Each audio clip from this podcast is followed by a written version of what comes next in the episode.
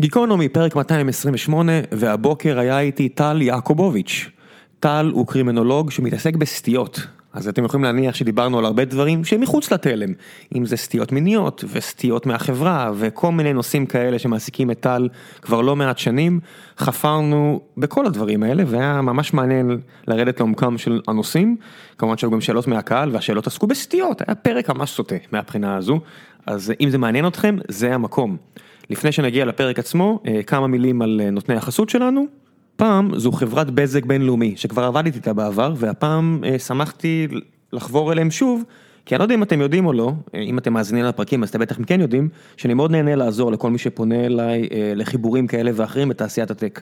מבחינתי שם המשחק הוא התלכדות אינטרסים, למצוא שני, שני אנשים או שתי חברות שיכולים לעזור אחד לשני אבל באמת לעזור אחד לשני ולעשות את החיבור טוב לקרמה, תמיד חוזר אליי בצורה מאוד טובה אז אני שמח לעשות את זה גם כאן עם בזק בינלאומי.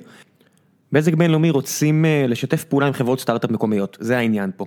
ולפני שנגיע למה בדיוק הם מחפשים ומה הם עושים, אני רק רוצה להזכיר לכם שחברת בזק בינלאומי מספקת שירותי אינטרנט לכמיליון בתי אב ולכשלושה מיליון משתמשי קצה, שגולשים דרך, גולשים על גבי שבעה מיליון מכשירים. המספרים האלה חשובים למי מכם שמחפש שותף לדרך, כי אם אתם כבר עושים ניסוי כלשהו עם חברה, כדאי שיהיה את המספרים שייתנו לכם תיקוף לרעיונות שלכם. אם החברה שלכם מתעסקת ב gaming, data, cyber security או טלקום ויש לכם מוצר בשל דיו, אז האנשים הטובים בבזק בינלאומי ישמחו לשמוע מה אתם עושים ומה תוכלו לעשות על גבי הרשת שלהם. אם יש לכם רעיון שלא קשור לתחומים האלה, אבל לפי דעתכם יכול לעניין את אנשי בזק בינלאומי, אז אל תהססו ותשלחו גם כן. על מה בעצם מדובר? מדובר על פרויקט שנקרא The Growth, וכדי להשתתף בו ולעזור לחברה שלכם לחדד את אפיון המוצר בזכות שיתוף פעולה עם חברת טלקום בגודל הזה, תצטרכו לשלוח פרטים למייל שאשאיר בדף הפרק. במייל תצרפו מידע רלוונטי על החברה והמוצר שלכם, ולאחר מכן צוות החדשנות של בזק בינלאומי יעבור על הפניות ויפנה לכל החברות המתאימות. רק שימו לב שניתן להגיש את ההצעות שלכם בשיתופי פעולה עד ה-20 בדצמבר. בהמשך הפרק גם אספר לכם על מספר חברות שכבר שיתפו פעולה עם בזק בינלאומי במסגרת פרויקט The Growth. ועכשיו, גיקונומי, פרק 228, תהנו.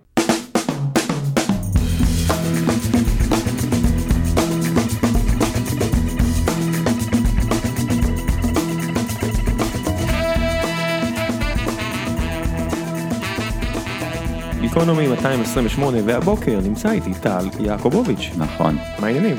וואלה, מעולה. אתה אומר נכון כאילו זה כזה מפתיע. מפתיע שאמרת נכון. כן נכון כי התאמנו על זה כמה פעמים לפני, אל תגיד כן, ככה. לא נחשוף את זה. נחשוף נחשוף אנחנו מנסים לבוא מוכן אפילו אמרתי לך בסוף הפרק שאתה אמור להביא המלצות אין אני אומר לך אני פותח דף חדש פה. סבבה, עברת את המבחן. 228 פרקים אנחנו עושים את זה עכשיו בסדר. סבבה יופי. תגיד לי איך הגעת לעסוק בסטיות? זו השאלה הראשונה ששואלים אותי תמיד. אני חושב שאפשר ללכת אחורה ללמה בכלל הגעתי לכיוון של קרימינולוגיה. אני חושב שתקופה של הצבא היא הייתה משמעותית ברצון שלי לגשש מה גורם לבן אדם להיות במיינסטרים, סליחה, ההפך מהמיינסטרים, להיות באנדרדוג, מה גורם לבן אדם להגיע למצב שהוא גונב, שודד, רוצח. אם נלך לאפיזודה ממש מסוימת, הייתי מפקד גדנ"ע, הייתי בחיל חינוך בכמה תפקידים, ובאחת הפעמים שפיקדתי על נוער, הגיע אלינו נוער בסיכון, נגמל מסמים, והיה איזשהו ערב שהייתי מפקד תורן, והתגלגל לידיי איזשהו נער שזיהיתי בו שהוא ככה קצת לא, לא איתנו, שהוא מגשש את דרכו. וישבתי איתו כל הערב, שמעתי את סיפור חייו, זאת הייתה הנקודה שהבנתי שזה אני, כלומר זה הכיוון שלי, אני רוצה לדעת בדיוק איך קורה מצב שבן אדם מגיע ל... ל... לתנאי חיים כאלה, הוא סיפר לי על אימא שלו שעוסקת, סליחה, שעוסקת בזנות, על אבא שלו שהוא אב מכה וסוחר בסמים. מהצד זה נשמע כאילו, אוקיי אז הנה התשובה, אתה אומר איך ילד מגיע למצב שהוא מדבר איתך בסיטואציה הזו, היה ממש מפתיע ההפך, לא? אתה יודע, אם מישהו יש לו כזה חוסר מזל ונולד לסיטואציה הזו שהיא סיטואציה מחורבנת לכל הדעות. כן. אם אתה לא מגיע לאיזשהו סטייה מהנורמה אז... לא דווקא, זהו, זאת בדיוק הייתה השאלה שעניינה אותי, כי פגשתי את הבחור הזה, זו הייתה, אני חושב, פעם ראשונה שפגשתי מישהו עם סיפור חיים כל כך כל כך קשה ומורכב. אה, זה קצת הוציא אותי מהבועה שלי שממנה הגעתי.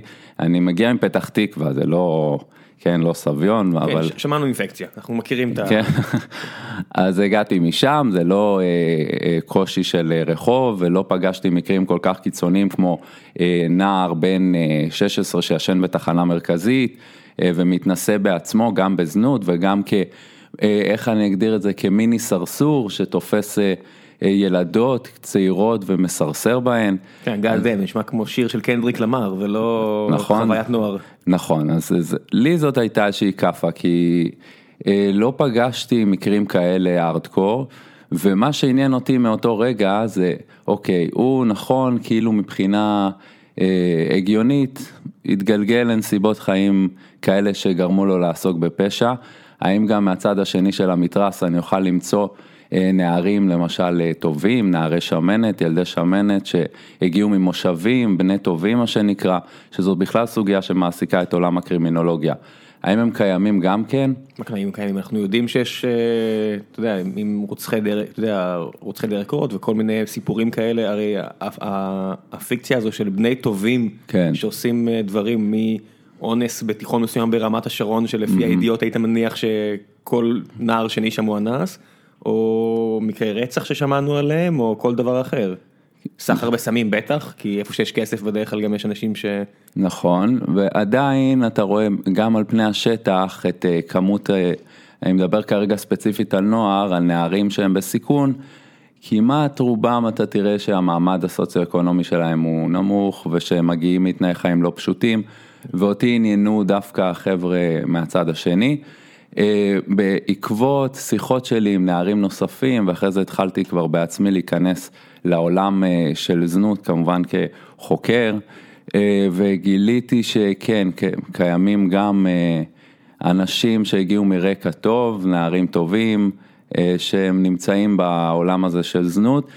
הרבה מהם אגב טוענים שזו הייתה בחירה מודעת, שזה עוד יותר עניין אותי. ומתוך כניסה לעולם הזנות גם אה, פגשתי מקרים של סטיות. אה, ואז זה עוד יותר תפס אותי ומשך אותי, אם זה אה, עיסוק בפורנוגרפיה, שזה היום ה... אתה לא יכול להגיד שעיסוק בפורנוגרפיה זה סטייה כשפורנאב הוא אחד האתרים הכי פופולריים בעולם. בשלב מסוים צריך להרים את היד ולהגיד אולי האלטרנטיבה כבר זה סטייה. זו כבר, אתה יודע, שאלה של פרשנות, איך אתה רואה, זה איך עניין אתה של מגדיר גיש... סטייה? אם יש. נורמה ואב נורמה. נכון. אז קודם כל, בכלל ההגדרה של סטייה, ברור, זה די ברור, אה, זה עניין שהוא חברתי.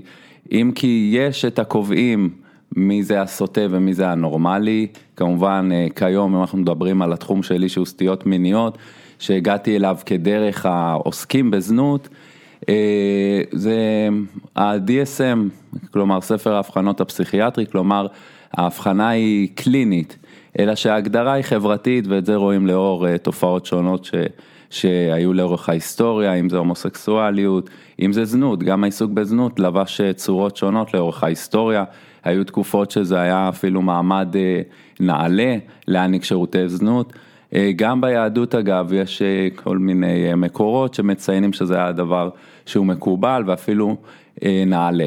אז מכאן אנחנו מבינים שסטייה זה כנראה תלוי מקום, תלוי זמן, תלוי תרבות, תלוי חברה.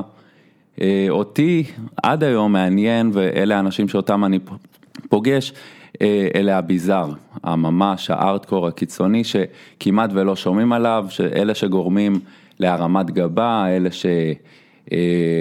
שאפילו מעוררים קצת אה, לפעמים לעג, צחוק, מבוכה, אה, אם זה אדם שנמשך לעוף קפוא, אם זה אדם שנמשך לספסל, כן, זה קיים.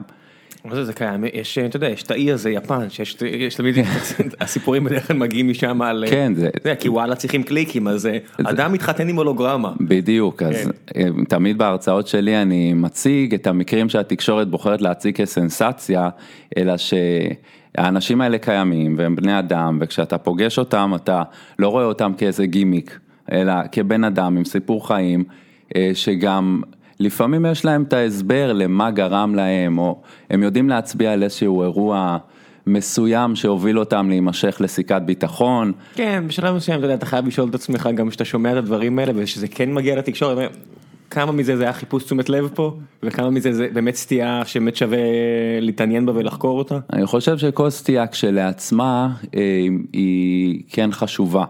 כי כן צריך אה, לעמוד על העניין של הבדלים בין סטיות שונות, וכן על הסברים שונים, כי מה שמעניין הוא שלסט... כי הרבה אנשים חושבים, יש איזשהו מיתוס שלהיות סוטה זה בהכרח נבע מ-X, לצורך העניין, אה, התעללו בו בילדות. בהכרח הוא מנסה לפרש רגע, את... אבל, אבל אתה מאגד פה הרבה, אתה מן הסתם שעוסק בזה בטח לא עושה את זה, כי אתה נותן את הצד השני, אבל בוודאי. אה, אתה מאגד פה, הרי מה זה סטייה? הומוסקסואליות ש... שנחשבת, לא יודע, באנגליה הוויקטוריאנית אולי, ו- ו- ולאחר מכן, אבל היום אף אחד כבר לא יגיד בעולם הליברלי המודרני שזו סטייה. נכון. אולי על- פה אצל השכנים שלנו בדאעש, אולי כן. על אף שיש חוגים, יש בוודאי, חוגים כן, לא, קיצוניים בארץ, שבוודאי, אני בטוח כן. שבבני ברק פה לא רחוק מאיתנו גם יסכימו נכון. איתם, אבל לא יודע, זה נראה לי פחות מעניין כי אנחנו, אני ואתה וכנראה שגם קהל המאזינים ברובו המוחלט יסכים שזו לא, לא סטייה. נכון. יש הרבה דברים שאתה אומר, אוקיי, זה עדיין, זה קצת, אה, זה קצת מוזר, השאלה כן. מה מבחין בין התנהגות שהיא למשל הומוסקסואלית, כלומר, מה גרם להתנהגות הזו, זה לפחות מה טוב, זה, שמעניין זה אותי, בטוח מרתק אה, מה הגורם. מה גורם, ובאיזה נקודה בזמן זה הפך להיות אה, נורמלי. אחת הטענות היא שברגע שאתה כבר חלק מקבוצה, כמו למשל קהילה שהיא BDSMית, שהם קהילה ומתחילים להתגבש, אז תמיד יש את השאלה, רגע, האם יכול להיות שבאיזשהו שלב, זה, היום זה מוכר כסטייה, סדיזם, מזוכיזם, לפי ה-DSM זו סטייה, זו, זה פרפיליה.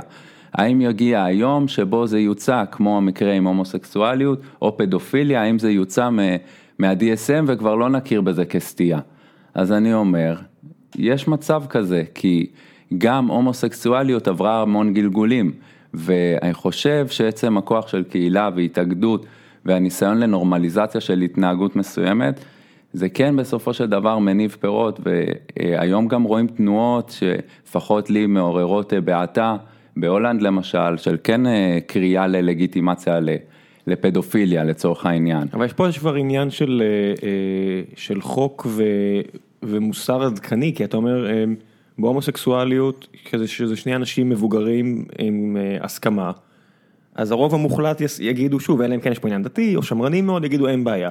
בפדופיליה, הטענה הזו היא באמת סטייה, וזה באמת מעניין, שאתה, אומר שיש אנשים שמנסים להחזיר את זה, כי החוק פה מאוד ברור, והמוסר המודרני הולך ומחדד את התחושה הזו עוד ועוד, להפך, הגיל, רק, עול- גיל ההסכמה הולך ועולה, החוקים, הצורה שבה החברה מסתכלת על זה, אה, העין נהיית יותר ויותר ביקורתית, ופה זה באמת, זה נגיד, הפדופיליה זה נושא מעניין, מאוד, יצא לך לשמוע, אה, אתה מכיר את הפודקאסט רדיולב? כן, אז הם עשו פרק על אדם שהיה לו אפילפסיה, אתה מכיר את הסיפור כן, הזה? כן. אז למי שלא מכיר, אני אתן איזה תשפיל באיזה דקה שתיים ו- ו-. ונמשיך משם. הם דיב- הם סיפרו אה, סיפור מרתק על אדם שהיה לו אפילפסיה וזה הלך והחמיר ובשלב מסוים, אה, כמו שקורה עם אפילפסיה שהכדורים לא עוזרים, עשו אה, כריתה של חלק כן. מ- מהעונה שבה זיהו שבה מקור, אה, בעצם מקור ההתקף. ואני אני מקצר פה את הכל, הסיפור מסופר שם בצורה הרבה יותר יפה, כן. אבל בסופו של דבר אותו אזור במוח שהסירו לו, היה אחראי על עכבות, כן. ואחרי שהסירו את זה, הוא פשוט הפסיק לשלוט בעצמו, ובשלב מסוים אה, זוגתו מקבלת דפיקה בדלת, ועולים חוקרי FBI למעלה, ויש לאיש אה, הרים של פורנו פדופילי, והוא כן. הולך איתם ואומר, טוב, הגיע הזמן, תפסתם אותי. והוא אומר שהוא פשוט לא הצליח לשלוט בעצמו. נכון. ויש שם קטע מעניין שהם מדברים איתו והוא אומר אני לא יודע אם מגיע לי או לא, כי זה עניין של אני לא יודע אם שולט, השופט היה בבלבלות והוא וה- והפסיכיאטר שלו ומצד שני השופט גם שואל אותו, שזה קטע שפיצץ את השכל, הש- הש- השופט שואל אותו בעבודה עשית את זה? הוא אומר לא, בוודאי שלא. אז התובע אמר הנה הוא כן מודע להבדל בין טוב לרע. אבל מצד שני, החוקר, הפסיכיאטר אומר, גם, גם ב, ב, ב, אצל קופים, שזה קורה, שראינו, עדיין הם לא יעשו את זה בשלב מסוים כדי לא לחטוף מכות מאלפא מייל. היכולת אה, כן. לשלוט בעצמך תחת איום היא כן קיימת ושם לא, וזה פשוט, אתה יודע, מסוג המקרים האלה שאתה אומר, אוקיי, אם הוא לא שולט בעצמו, מה אפשר בדיוק. לעשות? זו שאלה, שאלה גדולה והיא גם אה, נוגעת בהקשר המוסרי. אה, הפדופיליה היא נטייה, כלומר היא דחף. המקורות הם עדיין לא ברורים דיים, יש את הכיוונים הביולוגיים שנחקרים עכשיו אה, בצורה די אה, רצינית. אה, יש, יש סבירות די גבוהה שיש מצב שזה עניין ביולוגי. יש כיוונים נוספים, כמו חסימה ממקורות נורמטיביים, אדם לא מצליח להגיע לקשר אינטימי עם בחורה מסיבות כאלה ואחרות, והוא פונה לטרף קל. או אה, אם זה attachment. אני לא, לא קונה, אני לא מסוגל, אולי, אולי אני פרימיטיבי, אני לא מסוגל כן. לקלוט את זה, כי אני אומר, זה לא תעונן בבית, כאילו לך, לך, תסגור את עצמך בחדר, תיגע בעצמך. זה בדיוק העניין, שאני אה, תמיד שואל את זה כשלא שחלילה אני מסנגר על פדופילים, אין לי את ה... גם לי יש את השיפוטיות והביקורתיות כלפי התנהגות שהיא פדופילית. וחשוב להבין, יהא המקור אשר יהא לפדופיליה, שזה עדיין תחת מחקר, וזו סוגיה גם מרתקת בפני עצמה, אה, זה הוא, כלומר זו המשיכה שלו, ובהינתן שזו המשיכה שלו, צריך להקדים תרופה למכה, ולפני שהוא מממש, הרי יש גם פדופילים שהם מספיק אחראים ובוגרים להגיד, אוקיי, יש לי פנטזיות על ילדים, אה, אני הולך ומעצים, הרי הפנטזיה, מה הסכנה בה? הרבה אנשים אומרים, טוב, זה בפנטזיה, הוא מפנטז על ילדים, זה נשאר אצלו בראש, הכל בסדר. אלא שמה שמוכר מהמחקר ומהספרות זה שזה לא תמיד נשאר שם בראש, זה מעצים לכדי תוכנית מגירה, ואז הוא הולך ומעצים את הפנטזיה, וגם אם זה מתחיל בפנטזיה לכאורה תמימה, זה הולך ומעצים, אני אגע לה במרפק, אני אגע לה אחרי זה ביד, אני אגע לה באיברי המין, עד שזה ממש קורה. ולכן, אה, לבוא ולהאשים אותם, אה, או להגיד להם לכו תאוננו בבית. הכל, הכל בסדר, אני אומר, כן. אני, אני אומר את זה ברגע שהוא עושה משהו, עד, עד לרגע שהוא עושה, הכל זה בראש אז... שלו, אתה יודע, יש את הקו הזה של, של החוק, הרי החוק מאוד ברור לגבי... החוק, החוק ברור, בוודאי שהחוק ברור, אבל נשאלת השאלה עד כמה ניתן להגיד לבן אדם, בוא תחיה בלי יצר מיני. אני לא אומר לו תעשה, תעשה מה שאתה רוצה, אני, אני שם את הקו בפעולה. ומה בדיוק מצופה מאותו אדם שהמשיכה המינית שלו היא אביוס אקסקלוסיבית לילדים.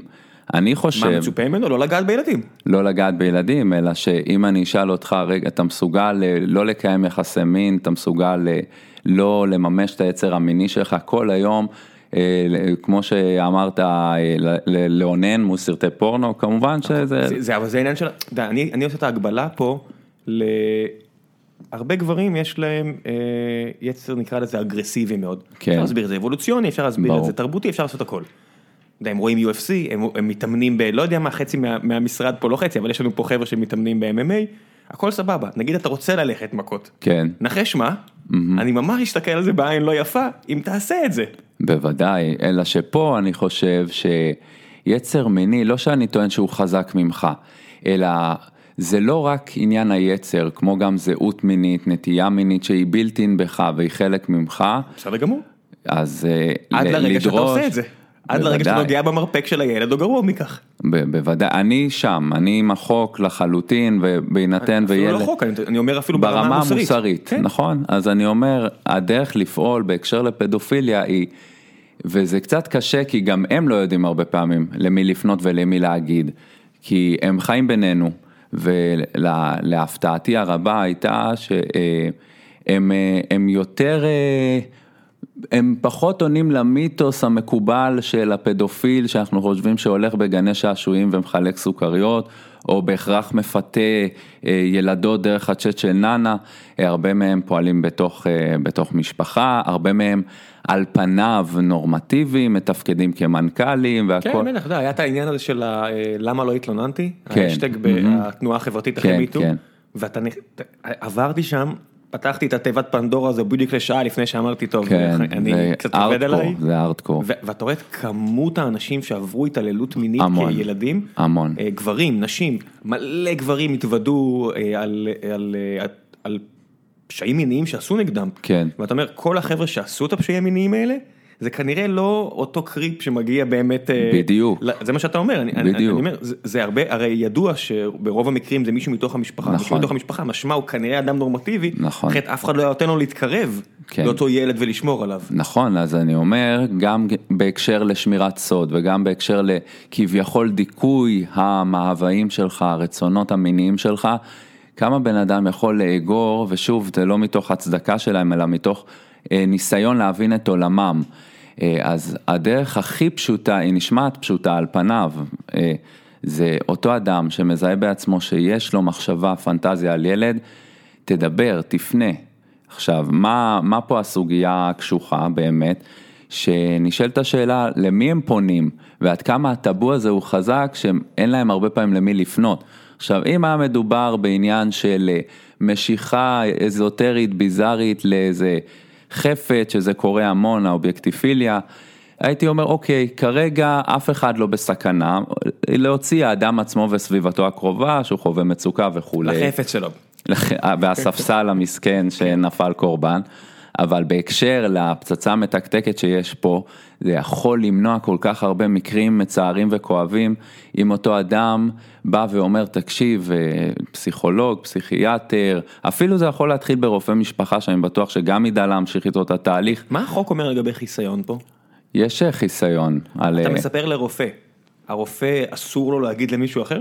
תראה, זה בעייתי מאוד ואני גם לא מעורה בדיוק בהליכים המשפטיים שכרוכים בזה, אבל רופא משפחה, לפי מיטב ידיעתי, כן צריך להוביל הלאה את... כן. שנייה אחת, תמשיך, תמשיך, תמשיך, תמשיך, תמשיך לדבר, אני איתך. אוקיי, אה, באמת אה, צריך להעביר הלאה את העניין. אה, אם יצא לך לראות את הסרט, הדוקומנטרי, אני פדופיל, הוא... לא, אני אשים לינק. כן, כדאי. אה, שם אה, פסיכיאטר בשם אה, אילן רבינוביץ' מדבר וגם המנחה שלי דוקטור יעלי דיסיס שהיא קרימינולוגית קלינית שמטפלת בפדופילים וממש רואים שם הליך מה עובר פדופיל כשהוא ניגש לרופאת משפחה ואומר לה תראי אני צריך תרופה, אני צריך טיפול לדיכוי, יש הרי זריקות שאפשר לקחת לדיכוי היצר המיני, צריך טיפול שהוא פסיכולוגי. אה, מבלי להיכנס לפרטים המשפטיים של העניין, אה, על פניו זה נראה כאילו יש קצת כזה, אוקיי, תפסת אותי לא מוכנה, אני לא כל כך יודעת מה היא צריכה לעשות. חד משמעית.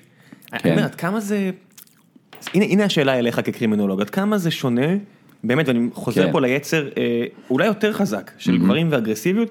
שמישהו בא ואומר לפני משפחה שלו, אני חייב להוריד כאפה לאשתי. Mm-hmm. ואתה אומר, כל השנים, גברים היו אלימים בצורה מטורפת לנשים, ופתאום באבחה אחת, במאה שנה, משהו, לא, פחות, הרבה פחות, היום להרים יד על אדם אחר, mm-hmm. ילד, אה, אישה, או עם אישה אז על ילד, לא משנה, כל הסיטואציות האלה, זה כל כך קו אדום, אבל התנועה הזו באנושות היא, mm-hmm. היא מאוד מהירה. כן. ואני אומר, היא עצבן, אתה יודע, יש סרט של שון קונרי, אומר את זה למראיינת, אומר, מה, הייתי צריך להוריד לה כאפה, ברור, היא עצבנה אותי, ברור שצריך להוריד לה כאפה, ואתה אומר, גם כאן, אה, אם, אז מה, הרופא צריך להגיד לו תרופות? לא, אומר לו, man the fuck up, ואל תעשה את זה, כאילו, אני לא, לא רוצה אפילו. תראה, זה תלוי, זה מאוד, קודם כל זה מאוד אינדיבידואלי, גם, אה, על איזה אדם אתה נופל, כי לפני שהוא... כמה היצר חזק. לא, אני מדבר דווקא על הגורם המטפל, כלומר, יוצא אה, בהנחה ומדובר אה, לא רק ברופא, אלא גם אדם, איך הוא מתמודד עם סוגיה כזאת. זה חמור לא פחות, אם אדם עם יצר אגרסיבי מאוד מאוד חזק, או מתעורר בו הצורך הסדיסטי, וגם הם קיימים. בטח. שבלי זה הוא לא יעורר מינית, בלי לראות דם, בלי לראות הרבה ש... לאור ההרצאות שלי, הרבה אנשים פונים אליי וממש מתייעצים איתי, אז אני אומר להם, תראו, אני לא מטפל, אני קרימינולוג, חוקר, אני שומע ופוגש אה, לא, לא מעט אנשים עם אה, סטיות כאלה ואחרות, אבל אה, כן, לפנות, לדבר, עם מי שניתן לדבר, זה בעיניי מקביל גם לפדופיליה. כלומר, היה ואתה מרגיש שיש לך איזשהו יצר מאוד חזק להוריד כאפה ויש המון כאלה. אני, אני, אני אפילו לשמוע את זה קשה, אני אומר, לא יודע, פדופיליה צריך להיות, לא, אני אומר, פדופיליה איכשהו בעיניי זה כל כך הרבה יותר חמור. כן. זה חמור. כי אתה דופק לבן אדם את החיים ברגע שעשית את זה, זהו, גמרת אותו קדימה. נורא, נורא, ההשלכות של, אה, אני לא צריך אה, לתת פה דוגמאות מהספרות, כי זה ברור. כשאתה אומר לפדופיל, וזה מעניין בהקשר לזה לפחות מה שמעניין אותי במפגשים איתם, איך הם תופסים את מה שהם עושים. הרבה מהם, הרבה מהם הם ממש עם קו מחשבה אינפנטילי, הם כלומר אה, התקבעו באיזשהו level בהתפתחות שהם רואים ב, בילד כפרטנר מתאים, וכשאתה אומר לו, גם רואים את זה באני פדופיל, אתה אומר לפדופיל, תקשיב, אתה פוגע, אתה עושה נזק שהוא הרסני לאותו ילד, הוא יצמח להיות אדם בוגר עם דפקות מאוד מאוד מאוד רציניות, בעצם הרסת לו את החיים, הוא כועס. הוא, הוא, לא, הוא אומר, אתה לא מבין את העולם שלי, אתה לא מבין כי הוא... את העולם שלי. אתה לא מבין נרקס- את העולם איזה נרקסיסט- שלי. איזה נרקסיסטי זה, את העולם שלי, לא את הילד בן השמונה או... בדיוק, יש בזה גם קו מחשבה שהוא הרבה פעמים מאוד אה, אגוצנטרי, מאוד אה, מרוכז בעצמו. קודם כל, אני, מה לעשות, הנה מצאתי מאהב שאוהב אותי ונותן לי אהבה, וזו הראייה של רבים מהם. אה, אני, ה- אני לא אגיד חמלה כי זו מילה עם הרבה מטען, אבל המשקל שאני נותן הוא דווקא לפדופילים שהם כן מכירים ב... בנטייה שלהם, בדחף המיני הזה שלהם לילדים, וכן פונים לעזרה, ויש מי שגם אה, מתעקשים על לקבל טיפול, יש היום איך לטפל. האם אתה יכול אה, ליצור אידיאל ולשנות אותו? לא, ככל הנראה לא. אה, האמונה בטיפולי המרה שמורה לחוגים שהם אה, מאוד לא מקובלים. טיפולי- טיפולי המרה מה, של- כמו של הומוסקסואלים? כן, יש גם אה, אמונה כזאת. טיפולי כן, המרה יש- מה, אתה אתה נמשך לילדים אז בוא נ- בוא נעביר אותך להימשך למבוגרים? יש אמונה מופרעת כזאת שניתן אה, לעשות אה, איזשהו שינוי או דברים שהם לא כל כך מוסריים כמו כריתות של אונה או דברים הזויים כאלה. כיתות של עונה, טוב בוא נהרוג אותו וזהו. כן, אולי- או, לא יודע, אני- או סירוסים, כלומר לא רק הסירוס הכימי אלא יש, יש קולות בחברה שכן אומרים בוא נסרס את האדם. אפשר לחשוב עכשיו, שבלי עבר המין שלו אז אה, הכל בסדר. ברור שלא, אבל פיזית, אתה יודע, יהיה לו קצת יותר קשה לבצע את זממו. אבל מ- על כל פנים, אני ממש חושב שאלה שכן פונים לעזרה, זה יבוא לטובתנו, לטובת החברה, כי הוא מטופל, הוא כן עובד על הקוגניציות שלו, על המחשבות, על מעגל התקיפה, אה, כולנו נצא נשכרים. אתה חושב שזה ביולוגי? נייצ'ר או נרצ'ר? אני טוען, לא, אני לא חושב שהביולוגיה היא חזות הכל. אני כן אה, מאוד מאוד אה, חושב שיגיע יום והוא לא רחוק, שנמצא אזורים מאוד מסוימים במוח שאחראים על פדופיליה, יש מחקרים מרתקים ממש בשנים האחרונות, אבל אני חושב שזה קצת לפספס את הנקודה, כי כדי... אה, לא, כי אני אומר אולי לא צריך לחכות שהם יפנו אלינו, זה בדיוק הנקודה, אם החברה, אתה יודע, אולי עוד 50 שנה מהיום, שמים יד על כתף של מישהו כי עושים לו בדיקה בגיל 16, אומרים לו, טוב, ידידי, מהיום פעם בשבוע אתה צריך להתייצב אצל הפסיכולוג הזה והזה, או פסיכיאטר. הלוואי- הלוואי והימים האלה יגיעו, שנוכל אה, למנוע מקרים כאלה בעתיד. אה, אני חושב שסכנה, זו פצצה מתקתקת, כלומר עצם זה שהם לא מקבלים טיפול. היקף התופעה זה הדבר שהכי הכי, אה, וזה כנראה ש- יפתיע. שאלת השאלות, יש מאמרים ויש מחקרים שמדברים על אה, 7 אחוז, יש כאלה שאומרים 12 אחוז. אה, גם מחקר באופן כללי של קרימינולוגיה וגם במיוחד ספציפית בנושא של סטיות ועבירות מין, לעולם לא יקלע לאמת. והתשובה היא בגוף השאלה כי אה, כמה אנשים פדופילים יש. יש הרי פדופ- קורלציה עם, אה, אני עושה פה עם גרשיים, עם מירכאות, עם סטיות אחרות? אה, קומורבידיות, כלומר איזשהו שילוב עם סטיות, אחרות, לא תמיד, אבל כן רואים לפעמים, לא, מה זה לא תמיד, האם יש קורלציה או אין קורלציה אין, בין... אין אה, לפחות ממה שאני מכיר, אה, אני יכול לומר אבל בהקשר לזה שפדופיליה בהרבה מאוד מהמקרים, היא- תזכירי עוד פעם את הנקודה האחרונה עליה דיברנו, הרסתי, אני מצטער, בוא נ... שמה- לא על ביולוגיה, רציתי לומר על זה, נייצ'ר ש- או נרצ'ר, כן. כן, שזה קצת חוטא למטרה כי אנחנו צריכים להבין את העולם הפנימי שלו, להבין איך הוא רואה את הדברים אה, ולבוא ולהגיד אוקיי זה ביולוגי בלבד, אה, יש אזור במוח וזה זה מפספס. לא, זה בטוח מפספס. מפספס כי אנחנו יודעים, או לפחות אה, אנקדוטיאלית, אתה רואה הרבה פעמים שאנשים שעשו עבירות מיניות, זה כאלה שחוו עבירות מיניות אה, בצעירותם. נכון, אני למשל קראתי איזה משהו שבנווה תרצה 100% מהאסירות כן. עברו תקיפה מינית. נכון. יש איזה משהו כזה ש- שהסתכלתי ואתה. אומר, אוקיי, אז כמה ביולוגי זה יכול להיות אם יש פה בוודאי. קורלציה כל כך חזקה ואפילו רואים את הסיבתיות. וזו בדיוק הסיבה שאני אומר, אה, לפעמים זה שילוב שהולך יד ביד, אה, סביבה, ביולוגיה, גם, ב, גם בפסיכולוגיה, גם בהפרעות אחרות של אישיות, של נפש, אה, ובגלל זה אני לא נצמד כל כך לסטטיסטיקה או להיקפים או לשיעורים, כי יש בינינו המון המון המון פדופילים שבמחשבה, בנטייה, במשיכה, הם מסתובבים שנים עם הרצון לממש, ומה בדיוק הבעייתיות? עניין של דיווח. מה ההגדרה, נקרא לזה מדעית אקדמאית לפדופיליה? אה, גיל? לא, לא. על איזה גיל מדובר? מדובר בגילאי 12, אבל העניין המרכזי הוא בלי סממני אה, בגרות, כלומר שהם נראים כילדים.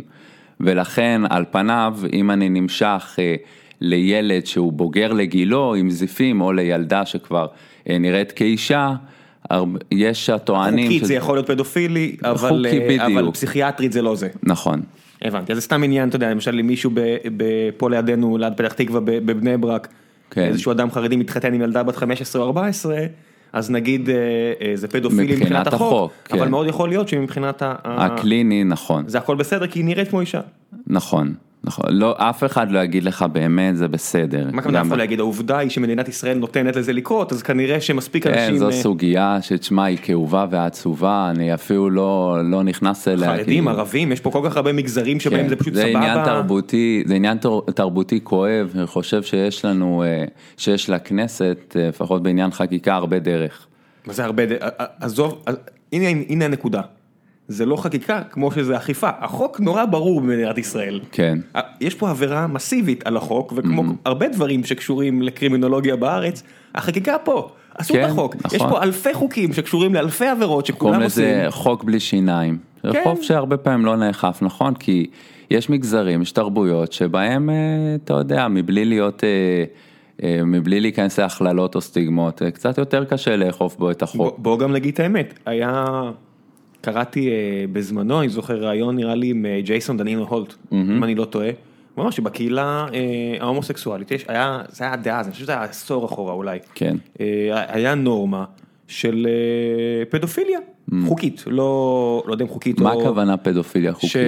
שחוקית זאת אומרת שהעבירה היא על החוק, לא... שבאים נערים, אה, אוקיי. ממשפחות שבורות, אה, בתים, אתה יודע, כן, כן. והם בזנות רחוב וכל מיני כאלה, הוא אמר זה נורא נפוץ בקהילה, אבל אף אחד כן. בקהילה לא מדבר על זה. נכון. אני אומר, זה לא ערבים, זה לא חרדים, בדיוק. זה יכול להיות פה בגן, ב- וזה קורה פה, זה כן, קורה אני- פה אני- בכל, אה, בכל רחוב, זה כן, קורה. כן, אתה יודע, וזה קורה בשיעורים עצומים. כן. ואז אז אין מה ללכת רק ל- להגיד, טוב, זה מגזרים מסוימים בחברה הישראלית. ברור. ואתה אומר, כן, זה- אם יש את הזנות הזו של נערים או נערות, כן. יש גם צרכנים, מאות, אלפים, עשרות אלפים. ברמות ש, שאתה לא מבין. אם דיברת על היקפים ותמיד מעניין לדעת מה היקף התופעה ותמיד אני אומר, אה, כל מחקר יכול, תמיד מחקרים מתחילים בזה בעיקר בהקשר לפדופיליה, אה, עדיין לא ברור אה, מקור, ה, מקור התופעה וגם השיעור שלה. יש סברות, יש הנחות, אבל גם בהקשר לזה שזה מחבר אותי.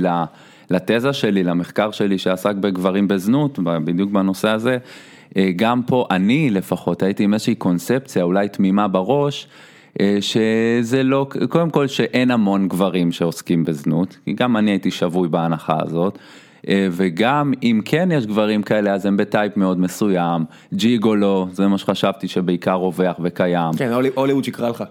כן, אבל, אבל אה, פתאום כשאתה פוגש אותם ברחוב, אה, אתה מבין שזה, שהחלק הבאמת עצוב והבאמת כואב, זה שזה, אתה יודע, זה היצע וביקוש, שההיצע הוא פשוט, אה, לא, זה הרבה יותר מורכב מזה, כי אתה יודע, תחשוב, אני מניח שהרבה מהם זה משפחות ערביות ש- שהמשפחה זרקה אותם כי הומוסקסואלית הרבה פחות אה, מקובלת שם, או לא יודע מה, ואז אין להם לאיפה לחזור. אני מתאר לעצמי נער בן 14-15 ממשפחה ערבית, כן. שמתחיל להראות סממנים אה, יותר נשיים, אם- אם זה באמת כן. העניין.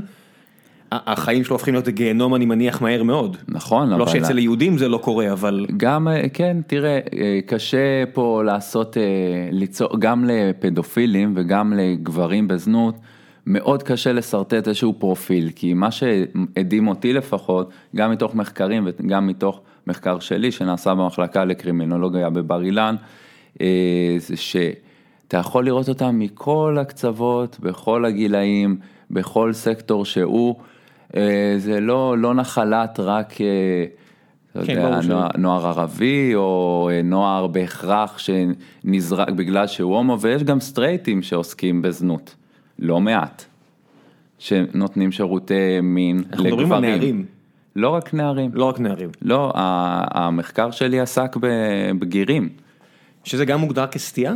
זה לא הוגדר כסטייה, אתה לא יכול כי זה אה, נראה כמו שני זה מבו- ב- שני מבוגרים, פשוט כסף עובר, ואז הוא אומר, אוקיי, מה... אה, אתה- כן, תראה, הרבה מהם, הרבה לא מהם, שזנות זה לא, לא, אין בעייתיות בזה, אבל... יש בעייתיות, אה, הרבה מהם, וזה גם עניין אותי, כי אני מנסה להיות כמה שיותר open minded, אה, לפי ה mindset שלי, אני אומר, אוקיי, אה, זנות הוא דבר שהיא רע, זה דבר שפוגע באדם עצמו, זה שורף את הנפש, זו הגישה הרווחת, אה, ואני בגישה הזו, זו הטענה שלי.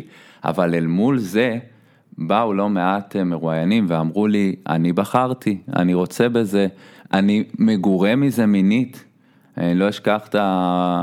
מהעובדה שהוא מקבל כסף עבור הפעולה. הוא אומר, זה לא רק שאני לא צריך את הכסף, והוא אומר בלי, בלי יותר מדי להתבלבל, אני לא צריך את הכסף, אני בא ממשפחה עמידה ואני מסודר, זה מחרמן אותי, אני אוהב אה, לדעת שמישהו משלם עליי, קונה אותי, ואז אמרתי, רגע, האם אני, האם יש לי את הזכות לבוא ולערער על מה שהוא אומר?